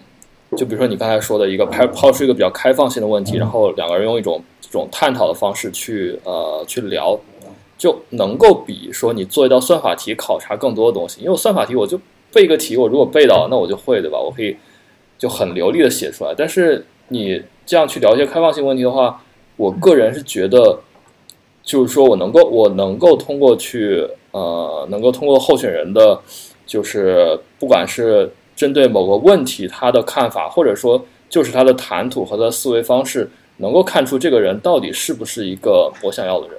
就我觉得我是至少我是能看出来，但是就是 我们公司在那个面试呃面试培训里面专门就说呃呃你就是就是说你禁止说这种 I know it when I see it 这种话，你知道什么意思吗？就是说。就是说，他们不希望我们面试官通过这种啊这种印象来来考察候选人，所以我觉得这个太死板。就是其实真的很多时候，你就是聊一下，你就知道这个人大概是个什么水准，因为就对吧？很明显，我觉得大家其实都是有感觉的。这个主要是为了从一个防止作弊的角度出发吧。就像我我当时面谷歌实习的第一面时，他就面试官很明确就跟我说啊，他说你好，我这一面就这我这一面就是来做题的，你不用跟我聊其他的事情。就非常的固定。谷歌里面是这样要求的，我觉得就能够理解，但是我觉得肯定不是最好的方式。嗯，反正对这个，我觉得像刚才啊，刚才 Potato 说这个引导引导面试官问问题，真的是非常高端的一个手段。但是大家也可以尝试一下。我有一个比较有趣的经历，就是。有一次，我是开了我的电脑录屏的，然后面试官不小心看到了我 T G 的聊天记录，发现有他认识的人，然后我们就开始聊了一下这附近的东西。我来来来讲一讲，讲一讲。就是在面腾讯的时候，然后跟面试官聊天的时候，嗯，就是返回桌面的时候看到我的 T G，然后因为我在跟 D I Y 个还有 Show Form，就是那个烧饼。就是有过几次聊天，然后他看到聊天记录了，就是聊天列表了，然后我们就开始聊了一下怎么认识的，聊了什么之类的，就是大概挺有趣的一个聊天经历的，呃，挺有趣的一个面试经历的。我以为他是看到了池先生。池先生也不是前端领域的嘛，这个还是分领域的。但是池先池先生的前端还是挺厉害的，是吗？是的。哇，全站真的是没有池先生不行的地方。池先生他虽然不主攻前端，但他前端比比很多人都要强，这就是降维打击。哦，就啊，反正又学到了一点，就是把屏幕开开，然后 TG 里面找几个大佬。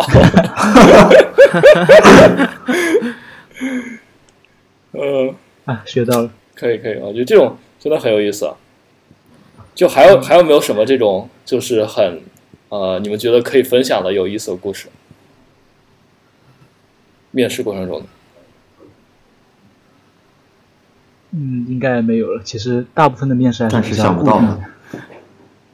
哦，对，这样吗？OK，呃，行。呃，那然后还有我看这个应该也是 Potato 写的，就是呃，面试中最重要的。嗯，这个应该不是我写的。啊，我就是是我写的，我就是觉得是挺重要的吧。你要真诚一些，还要谦逊一下，我觉得。还是十分重要的。嗯，那是你是有一些什么经历，还呃，来来说明吗？还是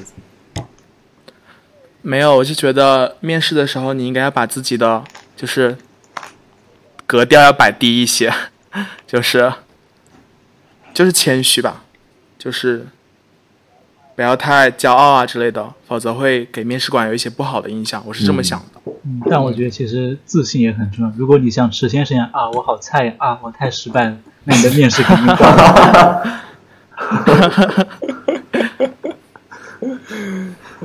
确实，确实，确实，就还是拿捏到一个度吧。我觉得就就是，对，不能太自信，然后也不能太就是太谦虚，对，不能太卑微了。卑微，嗯，过于就最卑微的不是就是你们不给工资我也来 那种肯定就不行了，我觉得。嗯，OK，那呃，下面我们聊一聊就是几个应该是简历里的加分项吧，呃，比如说有获奖证书，然后表达能力、开源项目和博客。那么就啊，我们就从就谁谁列的来聊一聊。那我直接说一下我简历上写了一些东西吧。嗯。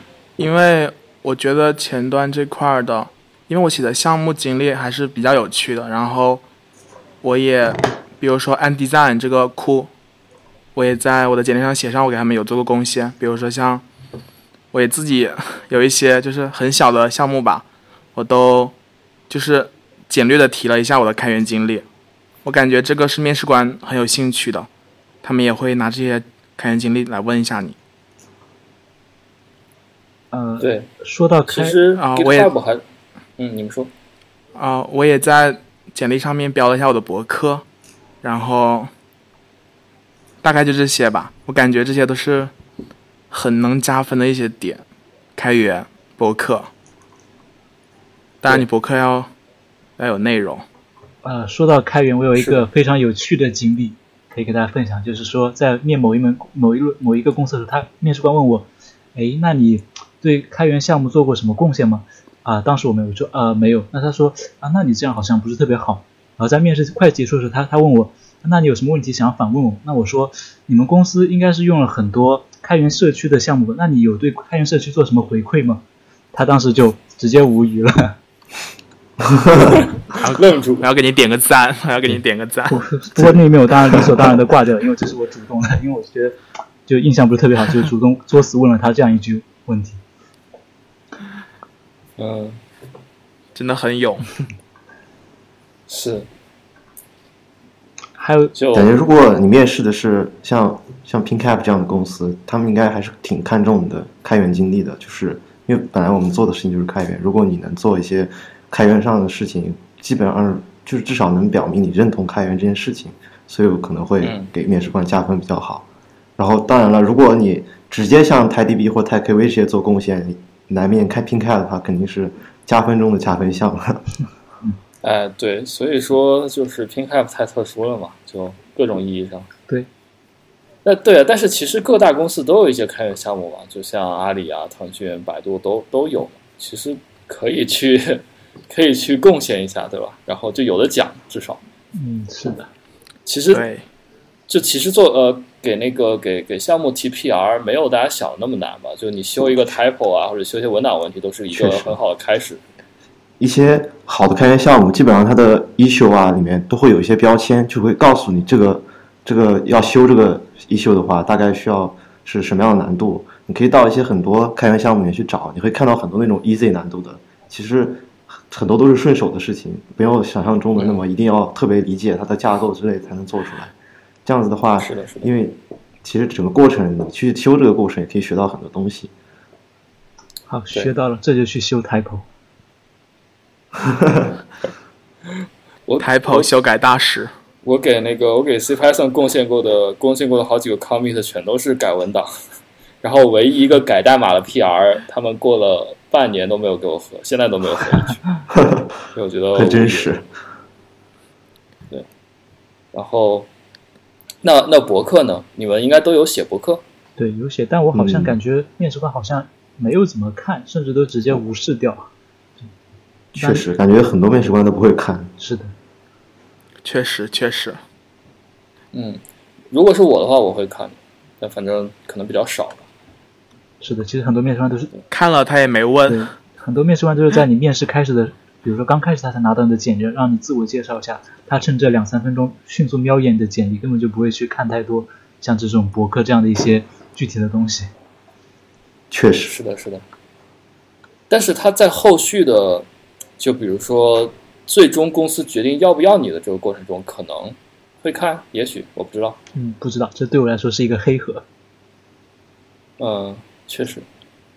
但是我觉得，如果你的是有自己的域名，然后你把它写在简历上，也是一个很大的加分点吧。就是你是自己有一个这样的博客，并且还有内容，也算是一个加分点。嗯，对，尤其是你比如说你去面 Web 开发这种，那你可能唯一的一个在线的网站就是你的博客，对吧？那有和没有其实是一个很大的差别。对，嗯，行。好，那我们下面来聊一聊不同公司的面试特点吧。就是啊，就是之前那个我看看，呃，就吴哲说不要不要不要用具体公司举例，但是我看你们都写了，我也不知道，我也我也不知道要怎么聊这个。呃，你们想怎么聊？就感觉可以按吴哲那篇文章里写的。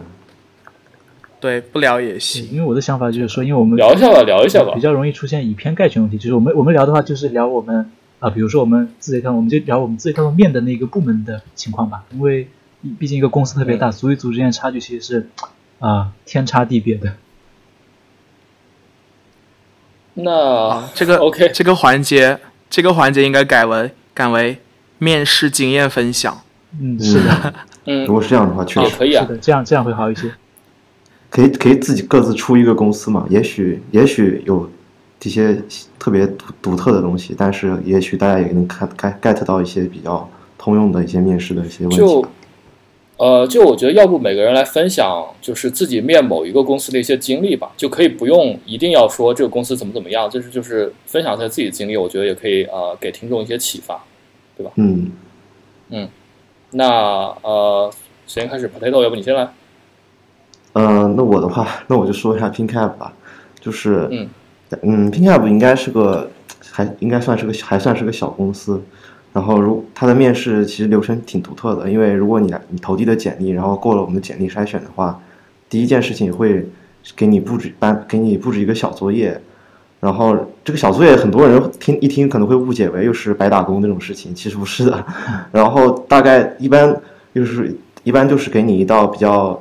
跟 TiDB 或者是 TiKV 整个生态里的工具相关的一道题目，或者说是一个比较比较小的一个考察的点吧。因为当时我记得给我布置的题是大概是一个，就是你让我写一个让我写一个小小的 demo 吧，给一个四 TB 的数据建立索引，建立数据库建立索引。然后这个过程的话，其实本身不是很难，但是如果你要把它相当于做的比较好的话，你可能会需要先查阅一些资料，了解一些像比如说索引啊，相关建值数据库里面索引相关的知识，然后在做的过程中，也许你就能收获很多。然后这个小作业如果一般一般大概率它是通过，除非你没没有按时交上来。然后交上来以后，其实 Pingap 的面试后面面试风格主要是很比较非常偏工程的。呃，首先的话就是问一些基础嘛，就如基础的话，因为是做分布式数据库，可能会对你的 OS 呀，还有既往呀，还有数据库的一些基础知识考察的比较多。然后可能包括不限于，比如说数据库里面的一些 ACID 啊，或者是一些就是关于事务的东西。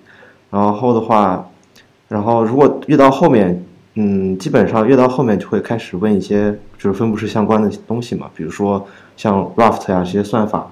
如果你做分布式的话，应该会嗯比比较了解，会问一些考察一些，就是你对这个 Raft 算法理解啊之类的。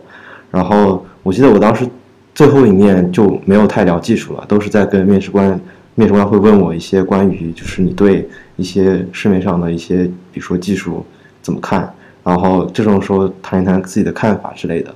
然后整个面试感觉的话，就是拼开的面试感觉就非常的偏工程，我我没有被问到一道算法题。然后工中间会让你做题，但是做的其实是一些就是比较考察，比如说如果你的简历上写了你熟悉 Golang 的话，他可能会问一些让你用一个 Golang 的，比如说锁呀、通道呀，写一个简单的小程序。呃，一般就是考察你基本的语言应用一些知识。然后整个过程的话，如果如果如果你要准备的话，我会建议你先是主要去看一下造作系统，然后数据库知识是呃不一定是必要的，但是有时最好。然后在此基础上，最好是对分布式领域有一些了解，比如说关于一些 Raft 的这种共识性算法呀，还有 CAP 这些理论之类的，也方便你跟面试官吹逼吧。我 大概是这样。啊，我我之前看黄东旭和那个另外两个几个做数据库的人的访谈，他们都表示 CAP 其实就是不太符合实际。对，如果你了解这个，我觉得也可以大就是吹一通，就是说其实这东这玩意儿是错的，然后。嗯，其实 CAP 不一定非要说你对这个理论要很有了解。其实如果你学习过的话，你大概就会知道，就是分布系统里面的一些，就是大概会遇到哪些问题啊这种的。这种时候，你跟面试官就是聊起来，可能会就是相当于你们俩都对数数据库分布式这件事情有一些共识吧，这样聊起来会比较通畅一点。嗯，是的。呃，我有两个问题，第一个是你不是转正的嘛？它的流程是和就是别的校招是完全一样的吗？嗯，据我观察和我认识几个后来有面 p i n t a p 的同学，就是整个他的面试风格，就是日常实习的面试和校招面试应该是差不多的，都是类似这样子的形式。然后我是当时是以日常实习的身份参加的面试，然后转正是后来在工作的时候的事情了。呃，呃，是没没太懂什么意思。就是我加入 Pingap 的时候是投的是相当于日常实习，就是走的是日常实习的通道嘛。然后虽然最近在 Pingap 也在校招，然后根据我就是根据我对周围有一些投 Pingap 的朋友啊的沟通，我发现他们的面试的风格啊、行为啊，跟平就是校招和日常面试都差不多，没有什么太大的区别。就就说你转呃你的你的实习是实习转正是哦还有单独面试吗？还是说没有单独面试？嗯，现在来看是没有的，主要是看你实习过程中的一些产出。OK OK，理解理解。嗯，还有一个问题就是，也是关于 PinCap 的，就是你们不是有一个那个 Talent Plan 吗？那个是怎么回事？嗯，对，这个其实我是本来打算在节目最后的就是推荐环节给大家推荐一波啊。你，那你现在讲吧。现在我就讲了吧，就是如果是做你，如果你对分布式系统有所了解的话，其实大家比较推崇一个课程是 MIT 的六点八二四嘛。里面基本上也就是三个 lab，就是分别实现 MapReduce，然后一个 Raft，然后一个基于 Raft 的 KV 建制数据库。然后 Talent Plan 的话，相当于 Pingap 又自己基于这个六点八二四做了一套自己的，就是呃，就是分布式数据库相关的一个实验吧。然后里面也分比较各个章节。如果你想学 Rust 的话，你也可以来做；如果你想学就是一个分布式数据库该怎么实现，你也可以来做。如果你只是单纯的对 Raft 感兴趣，你也可以来做。就是如果 TAN 的 Plan 里面包括了一些关于呃 Rust 基础，然后用 Rust 写一个 Raft，还有用 Rust 写一个基于 Raft 的建制数据库。然后最新 TAN 的 Plan 我记得还有一个 TinyKV 和 TinyDB，其实就是一个呃魔改缩小版的 TinyDB 和 TinyKV。然后整个过程中会它凝练了一些就是 TinyKV 和 t i DB 底层比较核心的一些思想。如果你做的话，你可能会对整个 TinyDB 的架构啊，会和我们一些细节，我们是怎么做的，然后有一些了解。就是如果你做了 Talent Plan 的话，你在面试过程中其实也是一个非常很加分的一点。哎，那这个是怎么体现到面试过程中啊？就比如说我就是在简历上写我做了并且通过了这个 Talent Plan，是这样吗？嗯，Talent Plan 一般参加有两种方式，一种方式是我记得我们 PinCap 会定期举办一些就是课程嘛，就是你可以报名参加，它会像。一门课程一样，就是随着，比如说每门课会推进，然后到哪时间节点你要交什么作业，然后如果最后你成功做完了，然后平台会给你发一个类似证书一样的东西，相当于就认证你完完很好的完成了这个项目，然后这是一种方式。另一种方式是你就自己去 ten Plan Repo，你直接把它 fork 过来，然后自己做。然后这个的话体现的话，可能就只需要你自己主动在简历上写上，然后可能面试官会问你相关的东西。如果你做过的话，你应该会。就是对有有一些比较自己的理解和一些知，你会知道这些东西是怎么运作的，然后就可能可以体现出来，我大概是这样。嗯嗯嗯。啊，哎，我必须要由衷的再吹一波他那个 PinCap，因为我觉得就 Talent Plan 这个实在是太，就这个想法以及它的它的实际的运行都太超前了，或者说太先进了吧？是，就是。不论是从教育的方面来看，还是说从实际招聘来看，因为你就是你会招到一大堆人，他已经在来公司之前就对于公司的核心架构有一定的了解了，对吧？对，是这样。就你都 你都不需要你都不需要培训了，然后就这个实在是就很多的好处。是的，这是一个非常独特。是。哎，我聊那个 PinCap 聊的比较多，因为我个人也比较感兴趣。那然后呃，下面的话，呃，吴哲，你来说一下你的经历吧。啊，怎么说？就是，啊，其实可能我这边没有特别，就是某家公司比较特别的经历吧。我觉得，呃，我其实我那我可以聊聊微软的，就微软中国的一个面试经历。其实它，我感觉是一个比较特别的，和国内的这些公司其实是有一些调性上的差别。对。啊，不过我这个是一个实习面试，因为转正的话只面了一面，非常的快。那么在实习的时候，其实我的面试，啊，就是他，他他也做题，但是他做题和国内的做题是不一样的做题，而且和和比如说 like 我们所说 Google Google 的 Google 的做题也是不一样的。他的做题其实，呃，在我看来不太是一个算法题，而是一个就是检验你会不会写代码的题。比如他说，啊，你能不能就是实现一个简单的一个队列这样一个数据结构。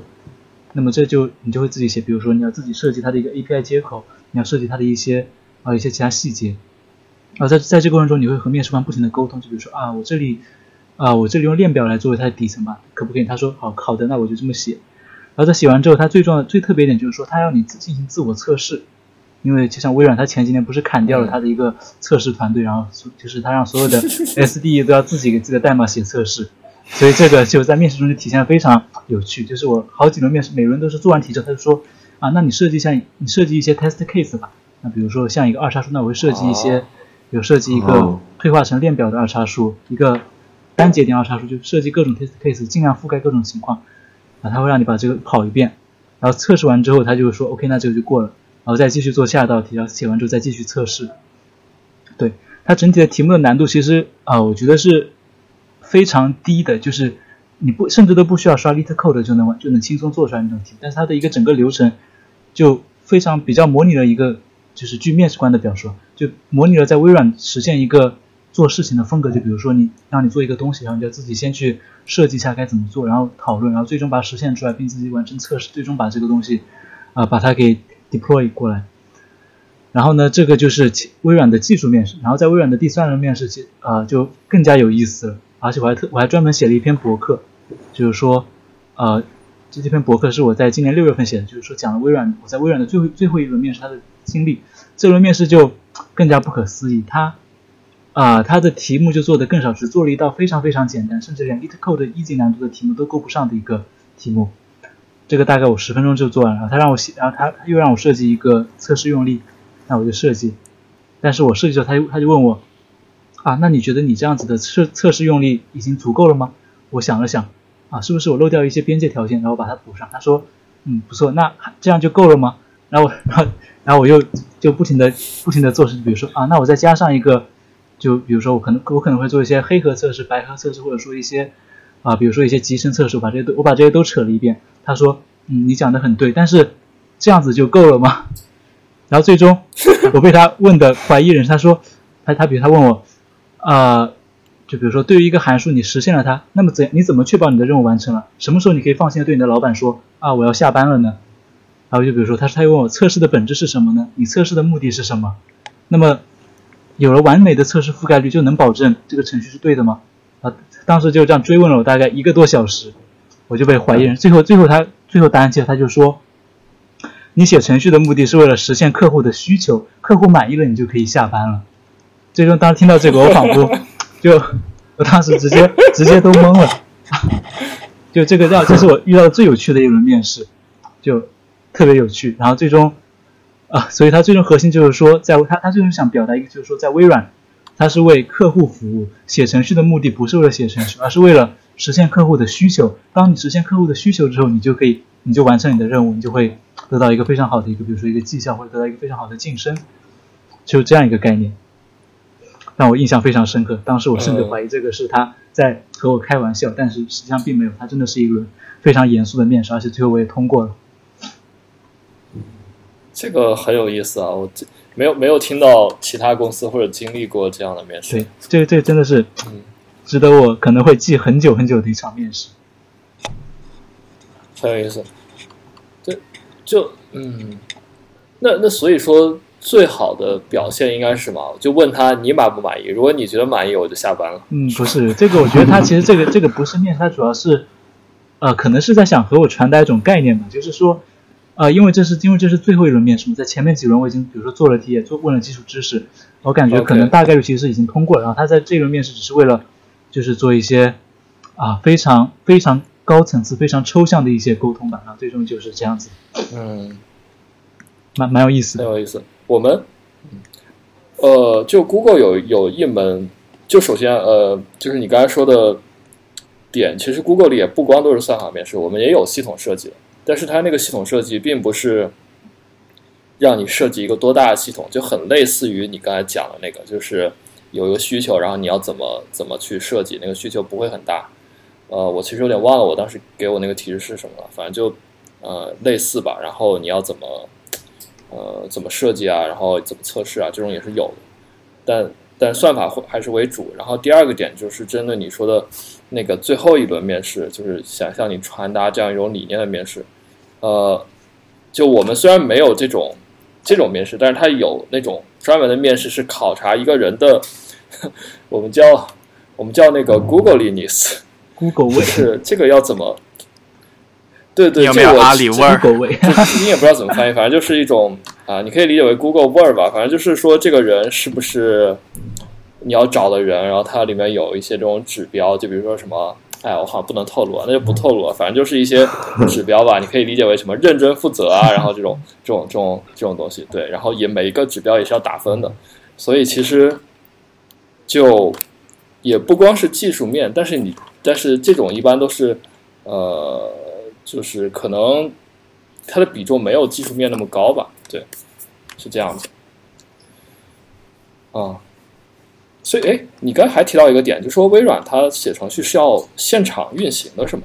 对，它是让我现场运行，就是我，而且我，而且还就甚至还要写一个，就是我还写一个非常简单，就把这些 test case 全部跑起来，然后就是这样一个，就是完整的一个程序，就是而不是只而不是像 LeetCode 这样只写一个函数一样。对，因为当时我是通过一个呃通过一个分分享屏幕来做的面试，所以说都是本地要把这些全部跑一遍。然后他他其实不他没有特别仔细的看我代码，而是让我设计很多测试用例，然后让我把测试用例全部跑一遍，然后看一下这个结果，OK，结果对不对？Interesting，是的，蛮有意思的。哦，实际跑一遍这个还挺有意思。我们我们倒不会这样子，对，因为 Google Doc 也跑不了。嗯。呃，现在有了一个比 Google Doc 更好用的东西了，但是它还是不会跑。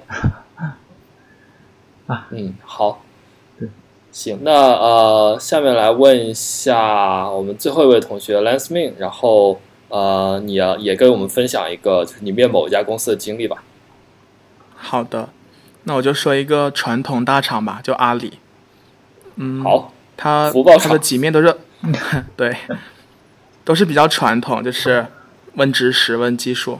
但是它有一个很好玩的，就是它约面是不会有时间的，就是突击面。啊，所以我的第三面我是在大街上面的。哎，你不可以当场拒绝他，就说啊，我现在不方便，然后等一会儿再面吗？但是当时就聊了一下嘛，就说现在也可以面，然后就在大街上面了。我感觉他们突击面不是为了突击面，可能只是因为他们刚开完会要下班。我也觉得。我还有一面是在晚上十一点半面的。我的妈呀！哦，跟我在钉钉，是他刚加完班。我去，这个让你提前体会一下公司的工作节奏。这也是面试的一部分。因为他们说，他们第二天有一个 outing，就是出去玩，然后所以当天就比较忙。OK，这个可能我就说可能是阿里比较独特的吧，是不是？就是晚上面试这种，字节是不是也会晚上面试？还是没有？但是我腾讯遇到过，就是面试官他晚上十点半的一轮面试，但当时当时我直接拒绝掉了。哦，对，因为因为我当时面阿里，他也是晚上大概八点左右打电话过来吧，但是那个很有意思，他是直接从杭州打电话过来，然后问我，我当时在北北京嘛，然后他问我，呃。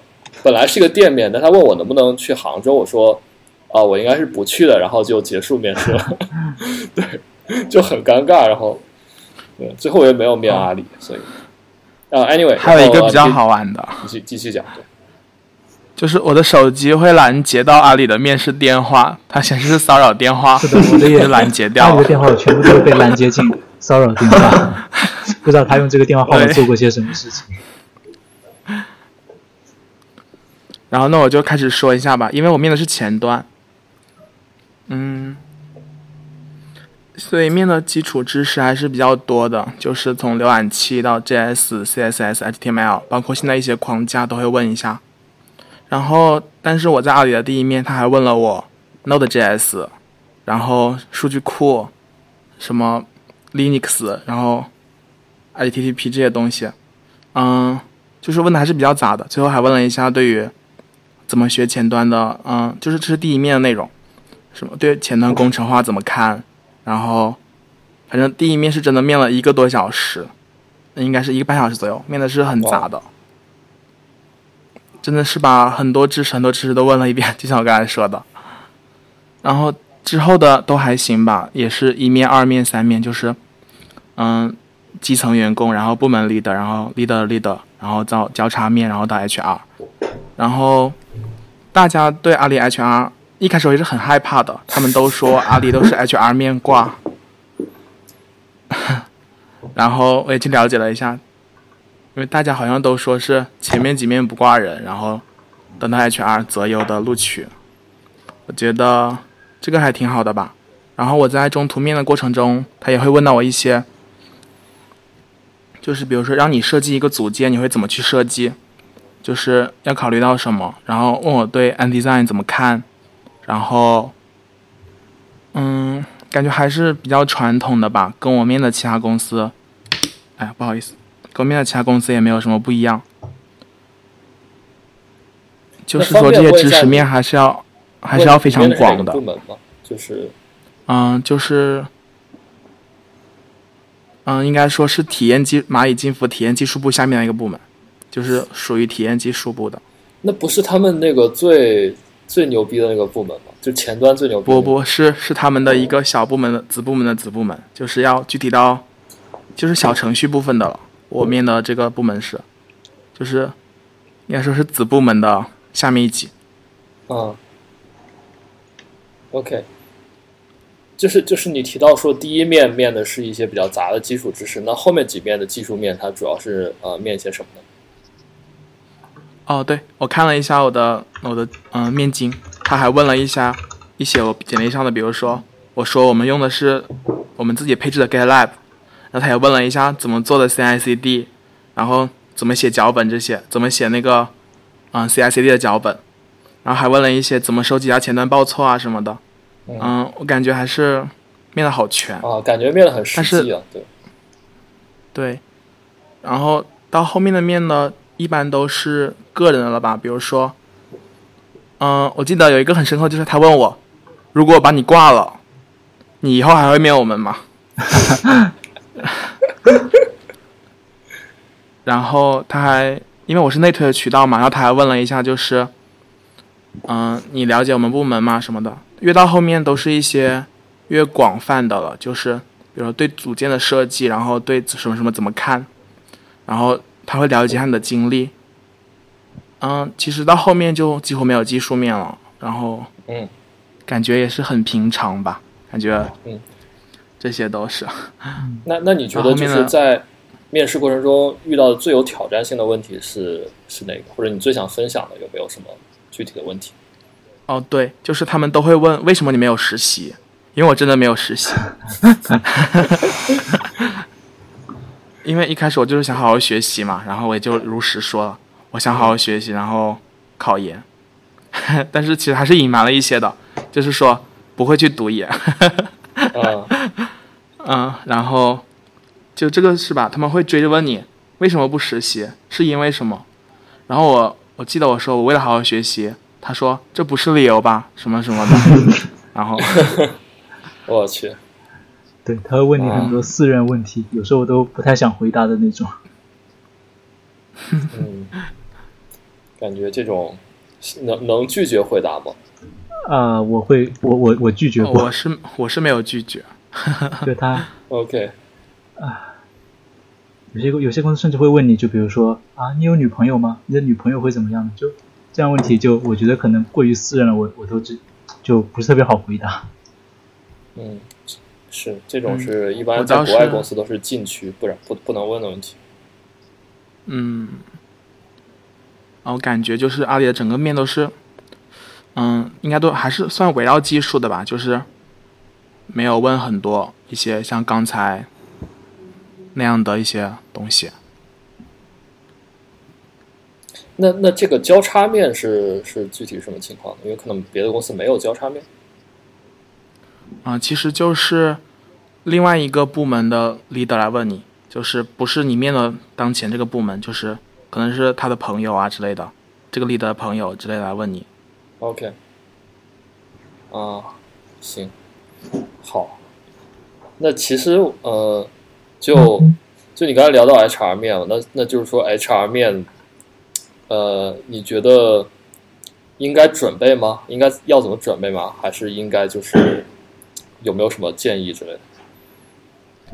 我觉得 HR 面还是很平常嘛，HR 面也就是问你，看你是一个怎么样的人，让你形容一下自己，然后去看一下你到底有没有兴趣愿意来，然后其实你的基本的一个评级啊，对你的一些要求，在前面几面已经考察过了。然后 HR 面就是一种，就是算是对人的，就是看你这个人的性格之类的吧，也没有什么特别要准备的，我觉得。他也会问你一下你的在校表现、你的成绩、你做过什么呀之类的，这样一些平时大学的表现之类的。OK，就我知道那个很多 很多公司会问，就是。呃，比如说我们有加班，我们有带小周，有九九六，你接不接受？然后这种问题，你们在面试中有遇到过吗？啊，我是没有遇到这个问题。我我也没有遇到过这个问题，我遇到过很多次。就我面试，就我来说，就是我我我应该运气比较。我面试的话，基本上是没有挂过的。我唯一挂的三次，全给了同一家公司，而且挂的原因都是我主动做。就比如说有一家公司，他有一次他就问我。哎，我们这个部门大概是九点下班，你你觉得这你对能能接受吗？当时还比较年轻，我比较的实诚，我就说啊不太行，我觉得我喜欢用更多的私人时间来做一些自己喜欢的事情。他说啊明白了，然后反手就把我给挂掉了。然后之后，然后之后我就学乖了，之后遇到问题我就我就尽量避开这个问题。但因为我觉得说违心的话太难受了，但是又不能直接说，所以我就尽量的给他把我这些问题回避掉吧。对然后最明显的可能是一家大大大家都知道的公司，近就是最近就是因为超级大小周而闹上热搜的一家公司。那个家公司其实我出于好奇也去面了一下，他就问我啊，你父母知道你要加班吗？你父母能不能接受你晚上不回家呢？那你有女朋友吗？你女朋友会不会觉得你加班给太少呢？我的妈呀！他就这样不停的问，然后当时当时我就我都忍不住想直接说啊，我不面了，快放我走吧。他已经就是直接把没有必要藏着，把东西说的特特别的直白。你说你说，嗯，我就说没有必要给这家公司掩饰什么嘛，就是拼多多嘛，这个我觉得很恶劣嘛。然后就是超级大小周，就是那个呃小周九九六，大周九九七是吧？是的，对他看了坊间传，应该他们应该是 不是九九而是应该十一十一这样子的节奏，可能更合适一点。啊，对，就是。反正就一个月休息两天，对吧？啊，对，这个意思。我觉得 这这这个，我我我是觉得，嗯，怎么说？我也不知道该怎么说。反正就太恐怖了。啊，我是建议不去吧。反正是的，我只是出于好奇去面了一下，然后当场就被震惊到。嗯，快逃，快逃！哎，就就就别去吧。就是真的，你的健康，你的时间。不是用钱能换来的吧？我觉得，嗯，是的，嗯，好，那其实其实刚才呃几位聊的都非常的，就是我觉得我觉得能够给听众很多启发，至少我是知道很多以前不知道的事情，呃，那我们最后还有一个话题就是说，啊，聊一聊行业的风口啊，嗯，就是我看就我们在提纲里写的说 AI 和算法，但是我是觉得。这这两个东西已经就风口了好多年了，至少我当时面试的时候就已经是风口了，并且刚才好像还有人提到说 AI 已经不是风口了。那么刚才是谁说的？我们来来请他聊一聊。应该是 是我说的啊。OK，嗯，应该我是觉得我是看到一些新闻或者一些评论，就说可能是说现在落地的机会比较少吧。现在，其实我不是很懂哎，我只是个人感觉，有没有懂的？吴哲说一下吧。啊，是这样，就是我我我曾经很喜欢刷知乎，然后知乎上有一个问题就是非常有趣，就是说如何看待二零二零年秋招算法岗诸神黄昏，然后二零二一年秋招算法岗 灰飞烟灭，就是这样子，就是说，因为因为就像因为因为对一般来说，其实岗位主要就两个嘛，一个是开发岗位。就是就是 software engineer，另一个就是呃算法岗，这可能是国内特有的，就是做一些呃机器学习或者说是一些算法工程这样的事情。然后在往年，因为因为 AI 的风口，就是算法岗它的工资会高很多，而且门槛也高很多。但是它的坏处就是它的竞争越来越激烈，就是像像现在它它都用，有些人都甚至用什么灰飞烟灭来形容这样的岗位的一个，就是竞争的过于激烈。对，所以这就是可能这就是呃。这就是所说的这个风口快要过去的表现吧。但不管怎么样，其实因为我因为我本身就是对科研和算法这些没有太大兴趣，所以我投的一直都是开发岗，但其实对这个也不是特别了解吧。OK，那那现在有有什么风口吗？就是你们今年面了很多公司，有没有什么感觉啊？包括和其他人聊天这种。嗯，我好像没有。就是当下的风口，PinCap 是当下的风口。哈哈，啊，有吗？我感觉可能是因为咱们的那个社交圈都比较局限在那一头，大家都知道 PinCap。我我感觉我很很多身边人都不知道 PinCap 这家公司。啊，对，可能就是知道了，那就就是就内卷了，对吧？然后，那对，就就风口这个可能。最近两年也确实没有什么，因为都在说经济下行，经济下行，也其实没有那么多钱涌进这个行业，就没有那么多风口。那那你们有关注说像区块链这种就是传统的风口行业吗？我也刚想说这个，就是前几天的新闻嘛，深圳罗湖区发了一千万的数字人民币。呃。然后呢？你可以具体讲一讲吗？我不是很了解。对，就是他们发红像发红包一样嘛，就是在深圳罗湖区，他们有几千家的店铺可以接受数字人民币的支付了，然后政府就发了一千万的数字人民币出去，但是还没有开始发，现在就是一个报名，然后到时候抽奖的状态。哦，就是这几天的新闻。嗯，感觉国家国家这一块还是还是挺重视的吧，数字人民币。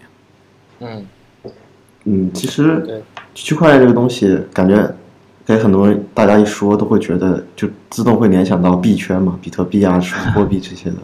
其实我想说的是，就是其实区块链本身也是一个算是分布式系统里面的一个方向。然后其他的应用不只局限于就是说数字货币这些东西，还有很多像什么链上的智能合约啊之类的一些共识、知识共识啊这些的，也是都是偏向大数据的一个方向吧。然后其实我有个室友，他他他保研读博，他就做这个方向的。哦，可以。对，就我觉得可能我的直观感受啊，就是可能呃。区块链行业前几年还是处于一个这种野蛮生长的状态，然后就是很多人都可以进入，它门槛也不高。但是之后可能就是说，那门槛会越来越高，包括就是做这方面的人也越来越专业，像有专业专门的专业开设这样子，对，不一定对。我我我感觉可以推荐一下有台的一些节目嘛，Digitalk，他们有一期专门聊区块链，我觉得里面说的挺好，是一位从业者，他有讲就是区块链从。他们的从业经验啊，业内的一些国家政策啊之类的影响，我感觉那期还是挺有意思。嗯，其实有一个专门的播客聊区块链的，也是我们之前请的嘉宾。呃，这个播客叫 Forkit，我不知道你们听说过没？反正就专门聊区块链。对，也是可以推荐。我想到了，我想到了最近的一个风口，芯片。哦 哦，国家不是芯片和我们和 CS 感觉还是有点距离有点远的，这个很很底层的东西了，感觉跟一些电子相关的专业可能会比较对口。嗯，我还是认识不少，因为我的朋友里还是有不少做芯片的人，因为我原来是学电子，然后呃对，然后就是确实呃是风口，但是就是不是 CS 的风口可能。只能这么说，嗯，好，呃，那其实我们主要内容就聊到差不多这些了，然后，呃，就是我们的推荐环节了，然后呃，就，呃，我不知道你们有没有听过以前的以前的节目啊，反正就是让各位嘉宾推荐一个一个库和一个其他的一本书或者一篇文章、一个电影，anything 都可以，对，你们就随便来吧。那谁先呢？我我先来吧，呃，本来想推荐 Talent Plan 的，本来想推荐 Talent Plan 的，但是刚才既然有说过了，那我就换一个吧。呃，我想应该这这本书应该前几期的嘉宾都有推荐过，因为我就是听捕蛇者说我才知道这本书的，是那个那本 DDIA 第三 DDIA 我操，又来推荐是第几次了？我也买了，但是 我都已经听到，我真觉得这本书干货真的特别多，就是如果。不管你是不是做数据库或者做分布式这个相关的，我觉得任何一位就是 CS 的从业人员，我觉得都应该看一下这本书，因为它讲的不只是局限于就是存储这件事情，他讲了很多关于呃包括计算机啊一些大型工程类的一些思路，我觉得挺好的。嗯，好，这个我相信我们的听众应该已经对这本书耳熟能详了，所以 OK，行，呃，还有什么吗？还是就这本书？嗯，还有的话，我还是强很强烈推荐大家去做一做 Talent Plan，真的很有意思。嗯，好的。那下面啊，吴哲啊，我没有太多技术上的东西可以推荐，因为我水平比较一般。那我就推荐一些，不用是技术上的，推推荐一个我很喜欢的游戏吧，就是一个非常小众，叫做呃 A Short Hike，就短途旅行，是 Steam 平台上一款游戏，它啊非常小，而且它画风非常独特，大概一个下午就能把它玩通关，但是它会。这是我玩过的最喜欢的一个游戏吧，非常休闲和放松。对，然后它是什么类型的？大概它是一个，就是你是一只小企鹅，然后你在在你的在山谷里面探险郊游。游戏的其实比较玩法非常简单，而且总的玩法时长应该也就一个下午的左右的时间吧。但是我觉得玩下来体验是真的非常的舒服。对，画风画风画风也非常独特，可以可以，推荐大家可以去体验一下。这个游戏的评分非常的高。呃，名字叫什么来着？再说一遍吧。A short hike，短途旅行。A short hike。好，对，hike 就是那个呃 hiking 爬山那个远远足那个 hike 嘛。对，OK，理解理解。对对，好的，大家可以去玩一下。啊、那最后 Let's 嗯 me，到我了。那我我想推荐一个笔记工具吧，我也忘记有没有人推荐过了，就是 Notion，N O T I O N。Notion 我们还真，我想想啊，Notion 我们确实没有推荐过，但是在我们呃一期以前录的还没有放出来的节目里，我们聊了很多别的工具，比如说像那个 Roam Research 啊之类的，但 Notion 好像确实没有推荐。哦，对，对，Notion 它就是一个笔记软件嘛，但是它的出现就是，它把一个笔记分成一个个模块化的一个小区块，在每个区块里面你可以写一些，比如说引入别的网页，引入一个视频，这些区块可能是代码块啊，其他的东西，然后包括它有比较厉害的就是，它有一个 database 的系统，就是嗯一个数据库的系统。就像 Excel 那样子，你可以呃用代码，然后去，嗯、就是比如说，你想把你一个看过的书加到这个列表之后，它就可以在其他地方出现啊之类的，就是可以做到联动。啊，它理解理解比。较自由，就是你可以，它比如说它可以，你可以左右分蓝白，分蓝白，然后 就是很自由吧。然后关键是他现在有钱了，他以前个人只有一千个区块，但是现在个人也是免费的，就是无限用，但是上传是有限制的。然后如果个人版的话是四刀每个月。嗯，好，我就推荐一下这个工具吧，是真的是非常好用的一个笔记工具。嗯啊，当然除了它之外，还有很多竞品嘛，比如说现在像印象笔记有一个超级笔记，也是跟它的区块化的理念是一样的。就比如说 WordPress 的那个编辑器，现在也是这种区块化的了。对，嗯就是这种笔记软件真的真的蛮多的，就是尤其很多现在有很多新的东西。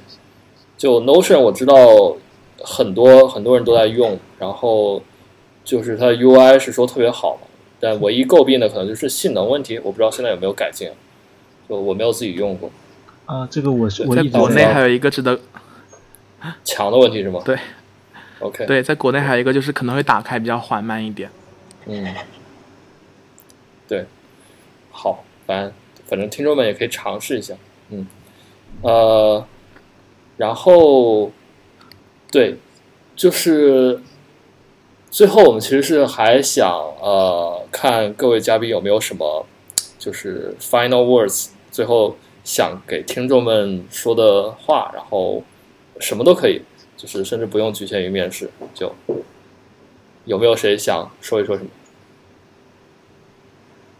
那就打个小广告呗。如果大家对嗯，加入 PinCap 这件事情有意向，可以来找我内推简历。哦，好，好，明明天你就收到一大堆简历，等这个节目上去之后，嗯，呃，那我那那我也打个广告吧就如果大家觉得就是啊、我在这就是我这期节目，其实我提到了很多我之前写的文章，都在我的博客上面。就如果大家有兴趣的话，可以 i r s s 订阅我的博客。对，虽然更新频率不高，但我尽量写一些有用的东西。是你那篇面试的我也看过了，对，还是能有很多收获的，嗯，嗯，谢谢。对 RSS 这个，我感觉也是个挺好的吧。我也一直订阅了很多想看的东西，然后对你刚才不是提到了你跟 DIY 大佬的聊天嘛，然后对我因因为我是很早之前就开始使用 RSS 了，嗯。然后后面就是后面知道他做了一款就是利用爬虫然后生成一个一些 RSS 的一个工具嘛，我也自己在用，然后我也为自己然后写了很多规则贡献给他，感觉就是推荐一下 RSS 吧，嗯、嗯，他那个工具叫很多 R 人可能都 RSS 知道。RSS Hub，我也我也在用，对，对，我就是说 RSS 这种形式，你可以在一个工具里面去订阅很多你感兴趣的源，然后就可以接收到这些源的一些更新。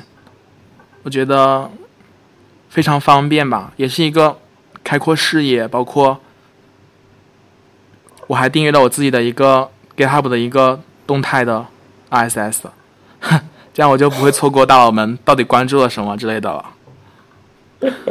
可以说到 RSS，我可以我我想推荐一个 app，就是最近青芒杂志他们出了一个 app，就叫青芒杂志嘛，它里面可以支持订阅 RSS，也可以支持订阅一些公众号，然后排版啊什么做的非常棒，我觉得可以尝试一下，大家。嗯，它就我我也听说过这个，但我觉得可能唯一一个不好一点就是它是在微信生态里面，对吧？所以。